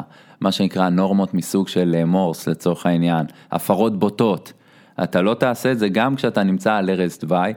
אה, כי חשוב לך עדיין להשתייך, גם בלכתך. אתה לא רוצה שיזכרו אותך, וזו הפרשנות שלי, כמפר חוק, כמפר נורמה, כאדם שהעז ללכת לעשות על ערש דווי, אה, מה, מה למשל איזה משאלת לב שיש לאנשים, לעשות איזה אורגיה פרועה, אה, להסניף קוק מציצים של דוגמניות, אני הולך על אה, פנטזיות פרועות ששמעתי עליהן לא מעט. אה, כי אתה רוצה גם בסוף לקבל את העדנה ושיזכרו אותך כאדם צנוע, ישר דרך, כמו שקוראים לזה אה, רט, אה, אינטרפטציה רטרוספקטיבית, כלומר כשאתה אה, מגיע לפתחו של בית הקברות, נגיד שלא נדע בלוויות ואתה עומד על קבר של אדם, איך אתה זוכר אותו, מה אתה אומר עליו. עכשיו נכון שיש פה הרבה פעמים מן הצביעות, הוא יכול היה להיות חרא של בן אדם, אבל אתה לא... לא, מוות מזכך, תשמ- אה, בדיוק, משכיח הכל, אחרי מות קדושים אמור, אתה עומד ואומר, הוא היה מקסים והוא היה נהדר, אבל כל אדם, אני חושב, יש בו את הרצון הזה להישאר עדיין חלק מהחברה. תזכרו אותי גם בטוב כאדם אה, אני הייתי הולך מוסיף בתלם. שבסופו של דבר, הרבה ממה שאנחנו עושים, זה גם לשמר איזשהו קונספט של חברה, של סוסייטי. הרי אם את... מתוך אחריות הכוונה, יש לי אחריות חברתית, אז אני... גם זה וגם אולי במודע, אולי בתת מודע, אולי אתה יודע, האנושות הופנם, אילפה את... הופנם בנו כן, כבר. אולי האנושות אילפה את פר- פרטיה שזה עובד, שלטון חוק זה מה שמאפשר לנו לקיים את הקונסטרוקציה המטורפת הזו, ובסופו של דבר גם אנשים בלי ילדים משלמים המון מיסים לטובת אנשים נכון. עם ילדים, המון המון המון מיסים, או אנשים בריאים משלמים המון מיסים לטובת אנשים חולים, כן. וזה לא רק בשביל הסיטואציה שאולי תהיה חולה, ויש הרבה מאוד אנשים שלא מפריע להם לשלם את זה, בשביל לקיים את הרעיון הזה של סוסייטי. ואני אומר, גם על ערש דווי, אני אומר, אני לא עכשיו אלך לזרוק רימון במועדון כי בא לי לראות אנשים מתים, נכון. א', אולי אני לא חושב שזה מוסרי. כי בסופו של דבר כל הדברים שהוא אמר, לגנוב וכל מיני כאלה, יש בן אדם שנפגע.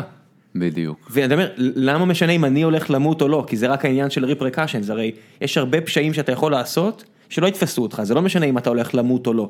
ואתה לא עושה אותם גם בגלל, אתה יודע, תבנית חברתית. כן. יש תמיד את השאלה הילדותית הזאת של, אני אתן לך ללחוץ על כפתור עכשיו מיליון אנשים בסין ימותו ותקבל כן. מיליון דולר, אתה לוחץ או לא לוחץ?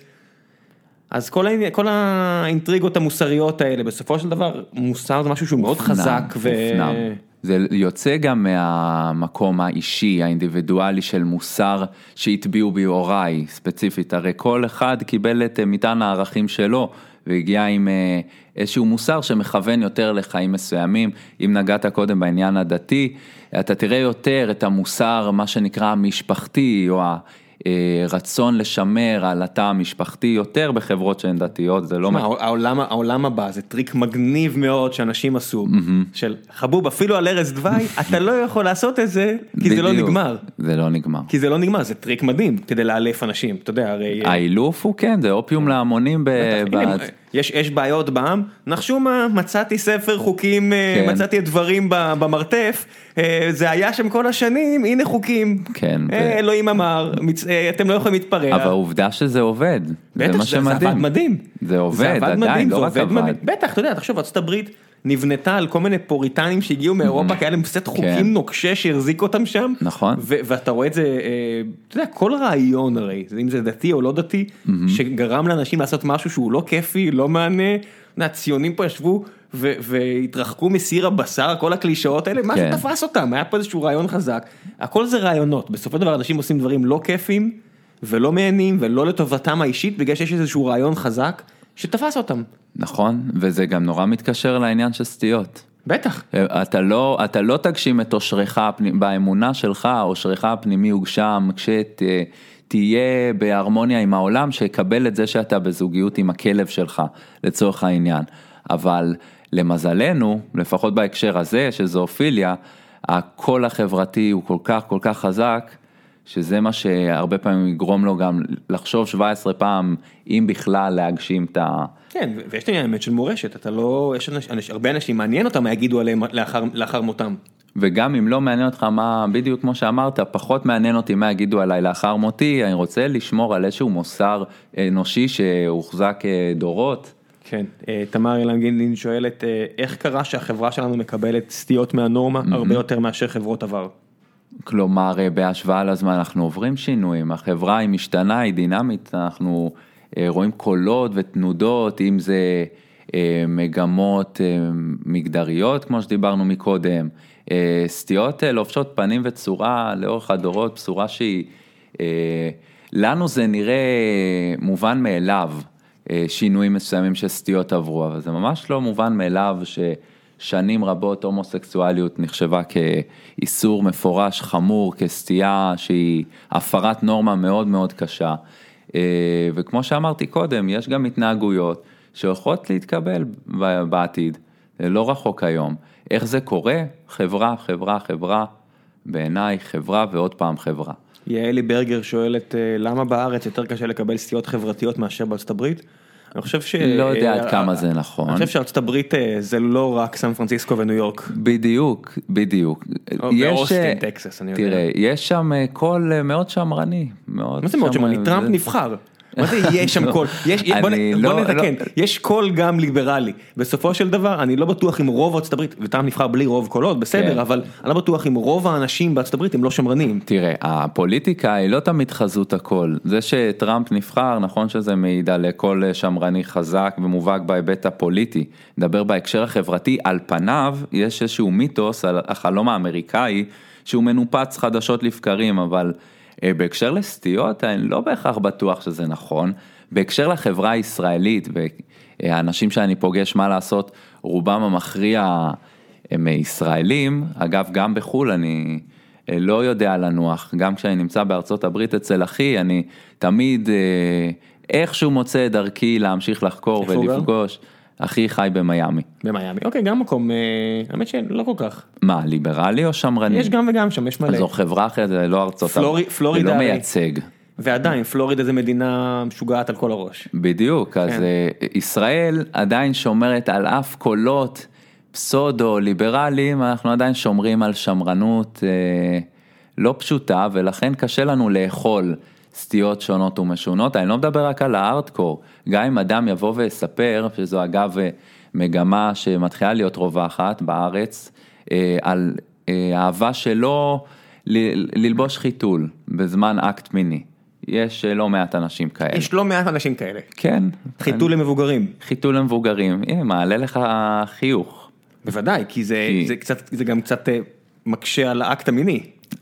עצם החיתול. תראה, החיתול עצמו באיזשהו שלב אה, אני נוטה להאמין שהוא... מוסר. מופש- כן, הוא מוסר, אבל אה, חלק מהפורפליי, מישהו גם בחר לתאר לי בדיוק איך זה עובד ומה בדיוק מגרה בזה. אה, לא מציק לאף אחד, לא מפריע לאף אחד. ממש לא? אם כבר מצאת את הפרטנר, שזה החלק המקשה בהתייחס לסטייה, אם יש לי קהילה, נכון, אמרתי בהקשר של BDSM, שאני חושב שעוד כך וכך שנים זה כבר יקבל איזושהי הכרה שהיא אפילו קלינית, אה, בהקשר ל... לעופות קפואים, slash סיכות ביטחון, slash אה, לבישת חיתול, כמה כבר כאלה תמצא, כלומר, אה, מה הסיכוי שלך למצוא פרטנר שלא ייבהל מהדבר הזה? אתה לא צריך פרטנר, יש לך סיכת ביטחון, מה אתה צריך פרטנר? אה, כן, אבל לפעמים הם גם רוצים להעצים את האקט המיני. כן, רוצים שה- שהסיכת ביטחון תחזיר, ומה לעשות, היא עדיין רק סיכת ביטחון. נכון, לא, תדע שהם משכללים, יש להם... אה, הרבה סיכות ביטחון.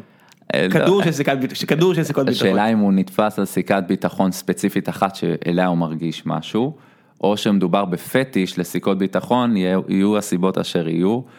אה, אבל אני מת לדעת אם הבן אדם הזה עם הסיכת ביטחון וכל כן. השטויות האלה, אם בהנחה וזה לא קריאה מוחלטת לתשומת לב, אם אין איזשהו באמת אה, חוסר איזון כימי שרק סוגרים את הפינה ואתה אומר וואו הייתי ממש מוזר שם אחורה, אה? היה לי שם איזה אפיזודה ממש מוזרה נכון? יש, יש המון אה, אנשים שיכולים להצהיר לך, אה, טוב, תלוי עד כמה הפתיחות שלך עם הפרטנר שלך לאורך הזמן, למשל אתה יכול לשאול את אשתך, היו לך רגעים שבהם היו לך פטישים נורא נורא מוזרים, ואני אומר, יש מקום לקינקים במהלך יש החיים. מקום להכל. זה ממש סבבה. עוד אתה לא פוגע באף אחד. לא פוגע, הכל סבבה, אבל אה, אם אתה מתקבע על זה, ועל זה מדבר גם ה-DSM, אתה מתקבע על זה לאורך זמן, זה הופך להיות בלעדי בלבד, אני לא מסוגל בלי ספסל, או אני לא מסוגל להגיע לערעור מיני בלי עוף קפוא, יש אה, בעיה, יש כאן בעיה. אה, אז בהקשר למה שהיא שאלה, קשה לנו לאכול את זה כי אנחנו מדינה שמרנית, שקשה לנו לאכול הרבה דברים. אה, נ- יש פה שאלה של אה, צחי בן שמעון שהפכה להיות שם איזה ריב דיון שם ב- ב- לא, לא בקבוצה. צריך לריב, זה בטוח, זה כן. בטוח, הנה הנה סטייה. אנחנו בעד שלום. לריב באינטרנט זה fucking סטייה. בוא בוא נשים דברים על דיוקם שה-DSM 6 יסגור את הסיפור הזה. אפרופו ישראל, כן. אה, זה כל העולם נראה לי. אה, האם לדעתך זה מוסרי לכלוא אדם שביצע פעילות אסורה עקב סטייה שלא הצליח להשתלט עליה? אה, הכל תחת ההנחה כמובן שהוא באמת לא מצליח להתמודד עם הסטייה. תראה, זה שוב מתקשר, כמובן זה קושר לפדופיליה, כי זה הדיון השלם. בהנחה והאדם אחראי, ויש לנו את המוסר שטבוע בנו, הבן אדם אחראי ואומר, אני מבין שיש איתי בעיה ואני מבין שאני צריך ללכת לטיפול. הלך לטיפול, קיבל על אף הקשיים הקשים לפעמים להגיע למישהו שבאמת יטפל בך, קיבל את הטיפול המתאים, הוא תחת מסגרת אה, של טיפולים, אה, הוא עשה הכל, כלומר, הוא הכל אה, by the book. בהינתן ואדם יודע שמה שהוא עושה הוא לא בסדר, ויש לו את ההבנה, יש לו את הקול המצפוני המוסרי שאומר לו, אני פוגע עכשיו בילד, ואין לו את שיקול הדעת להפעיל אם הוא כן מתאים לקיים איתי סקס או לא, אה, כן, הוא צריך להיענש על דברים שהוא עשה. אני, וזה אני, ש- אני מאוד מאמין ב extreme ownership. בסופו של דבר, אני חייב לתת לאנשים את העניין הזה של בחירה עצמית, את, ה, את האמונה שיש להם איפשהו שליטה על מה שהם עושים, ודאי, אחרת זה לא- כל מערכת המשפט שלנו בדיוק, היא עומדת בספק ואני מעדיף לחיות עם הפיקציה הזו. אני לא יודע כמה לנו- היא פיקציה, יש לנו לא, אני אומר, בהנחה וזה כן? פיקציה ואין לך שליטה על מעשיך, אני מעדיף לחיות עם השקר. יש מקרים, ולא סתם יש סעיף שמדבר על דחף אה, שאינו בר כיבוש, יש מקרים שבאמת אה, פסיכיאטר, איש מקצוע יראה את האדם ויגיד, תראו, הוא לא שלט ב- במשהו. ואז הוא עדיין ירחיק אותו מהחברה, פשוט בבית חולים אה, פסיכיאטרי ולא... בסדר, גם זו, גם זו אופציה איך להתמודד עם, ה, כן. עם המעשה. אה, בוא נלך על שאלה אחרונה. כן. אה, גיל רם שואל, מה הקו האדום שלך? האם נתקלת בסטייה או אדם בעל סטייה שלא היית מוכן להמשיך לחקור או כן. לעסוק בו בגלל התחושות שהוא עורר בך? כן, אה, על אף, אני לא יודע מאיפה ניתנה לי התכונה הזאת להיות נורא נורא open-minded ולא לשפוט ולשבת שעות עם אדם ולתת לו לספר את זוועות הזוועות של המחשבות הכי סוטות שלו. אני חושב שאם נלך על סלידה, היה לי מאוד קשה לשמוע על אדם שמגורה מינית מפגרים של בעלי חיים, כלומר הוא עשה איזשהו מיקס של זואופיליה ונקרופיליה, ואני חושב שאדם שהמקרה שלו, מגורה מינית מבגרים? כן, מפגר.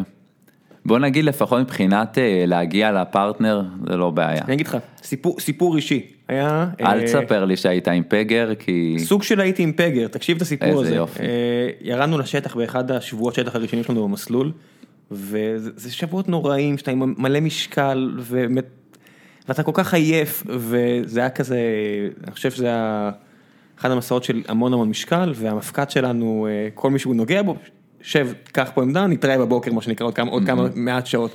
ואתה כל כך עייף, שאתה בכלל לא שם לב מה קורה איתך.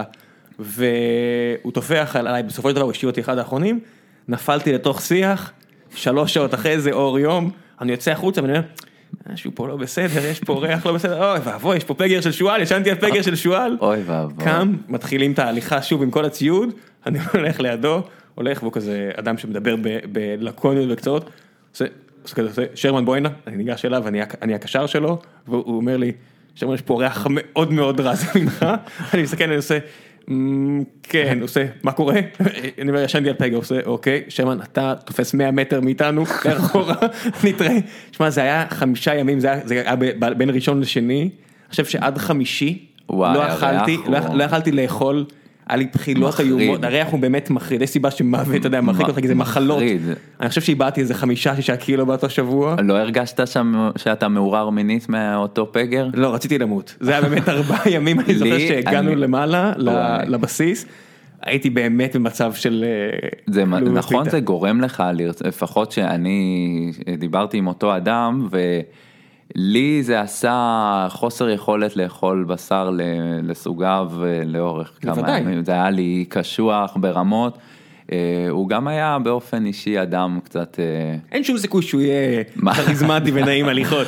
לא הוא היה בחור חמוד וחביב והכל טוב אבל משהו קצת אתה יודע, זה כמו באהבה קולומביאנית, שאומר שם זנות, איך אתה עושה את זה? זה לא נקי, איך את זונה? זה לא נקי. זה לא נקי. אז אני מסתכל על זה, זה לא מריח טוב, הפגר הזה. אז מה תגיד על אדם שאני לגמרי קשוב ושומע את אה, אהבתו לזה שאני, אני מקווה שזה בסדר שאני לא מצונזר, שאוהב אה, צואה, אוהב להיות זה שמוזן מהצואה.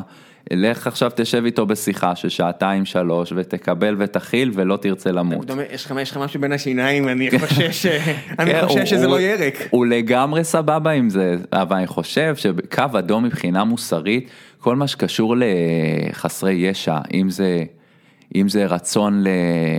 אה, להתענג מינית דרך פגיעה במפגרים, בזקנים סיעודיים. כן, אז זה מה שאמרנו, זה סדיסטים, אינפנ- זה אינפ- evil, זה evil fucks. אינפנטופילים שהם אה, נמשכים לתינוקות. מעניין אותי להבין את המקור, אבל אה, אני אמשיך לחקור את זה, זה התפקיד שלי, אני קרימינולוג, אבל ברמה האישית זה מזעזע אותי, קשה לי, לא פשוט לי, ועדיין אני לשם המדע, מה שנקרא, מוכן לשמוע. זה, זה המקום שלי. כן. ובנימה זו, אנחנו נגיע לחלק האחרון של הפרק שבו אתה ממליץ על דברים, כל כן. דבר. נופש ביוון, סתם לא. אה, אני יכול... עם- העז, עם עם העיזה. ה- או אלפקה במקרה שלי. אה, אני אתן המלצה על אה, סרטים, על שני סרטים שראיתי לאחרונה. תשלח, אני פשוט עם הכלב היד, אני לא ארשום אותה, אתה תשלח לי אחרי זה את הלינקים. אין שום בעיה, אני אחפש אותה. אה, אחד רץ בקולנוע עכשיו. אתה הסרט- צריך לתת לי לינק ל-IMDb, שהחבר'ה לא, מי שרוצה שימצא את זה. אין שום בעיה, סרט אחד הוא פרא אציל שראיתי לא מזמן בקולנוע על בסיס ספרו של דודו בוסי. אה, הוא מרתק באופן כללי אבל הוא גם נורא נורא קשוח ואני חושב שהוא אה, מתייחס למשהו שכמעט לא דיברנו עליו היום וזה הנושא של הורים.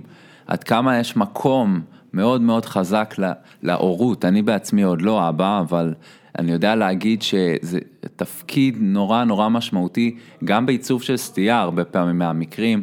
אה, לא צריך ללכת רחוק למקרים של הזנחה פטאלית או קיצונית או אלימות נורא נורא קשה.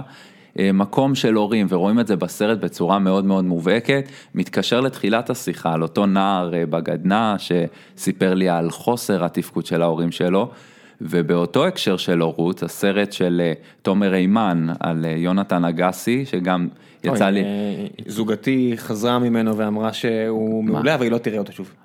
כי הוא קשה, כן. הוא מאוד מאוד קשה והוא מתקשר למחקר הנוכחי שהיא בדוקטורט, שזה אה, הפורנוגרפיה, אני יותר חוקר את הפורנו החובבני, אבל אה, גם התעשייה נורא נורא מעניינת, ושוב זה מתקשר לנושא של הורים, מי שיראה את הסרט כמובן, עם אימא שלו, נכון? כן, שהיא מאוד מאוד מקבלת והיא שם בשבילו לא משנה מה, האבא הוא חלק מאוד מעניין בסיפור. אה, אלה ההמלצות שלי, יש לי אה, מעיין נובע של סרטים, העניין עד כמה... אה, כן, עוד אחד. עוד אחד. כן, אני חושב שאני פדופיל, זה סרט שאני ממליץ ממש ממש לראות אותו, כדי להבין מי שמתעניין כמובן בהקשר של פדופיליה, להבין את עולמם, להבין את שכיחות התופעה, אם מישהו מתעניין בזה. וגם אפשר לפנות אליי בפרטי, אם מישהו רוצה לילות בלי שינה. אם מישהו רוצה לשמוע סיפורים טובים. לשמוע סיפורים, כן, זה תמיד יש לי, זה מדהים איך כל מפגש עם חברים הופך להיות גם בסוף אה, או דייטים או אה, קידוש. זה גם בטח אה, שובר את הקרח בדייט. בוא אני אספר לך משהו. על פגר, מישהו ששכב עם פגר, פגר, כן. תמיד איכשהו גם מדליק, כן, אין ספק. אין ספק. אין, אין ס- אין דבר מעורר יותר כן. מזה. Check please. I'm done. טוב, ובנימה הזו אני רוצה להודות לכם שהייתם איתנו ונתראה בפרק הבא. בן תודה רבה רבה רבה שהגעת אליי, הגעת להתארח הבוקר. תודה לכם ולך. ביי ביי.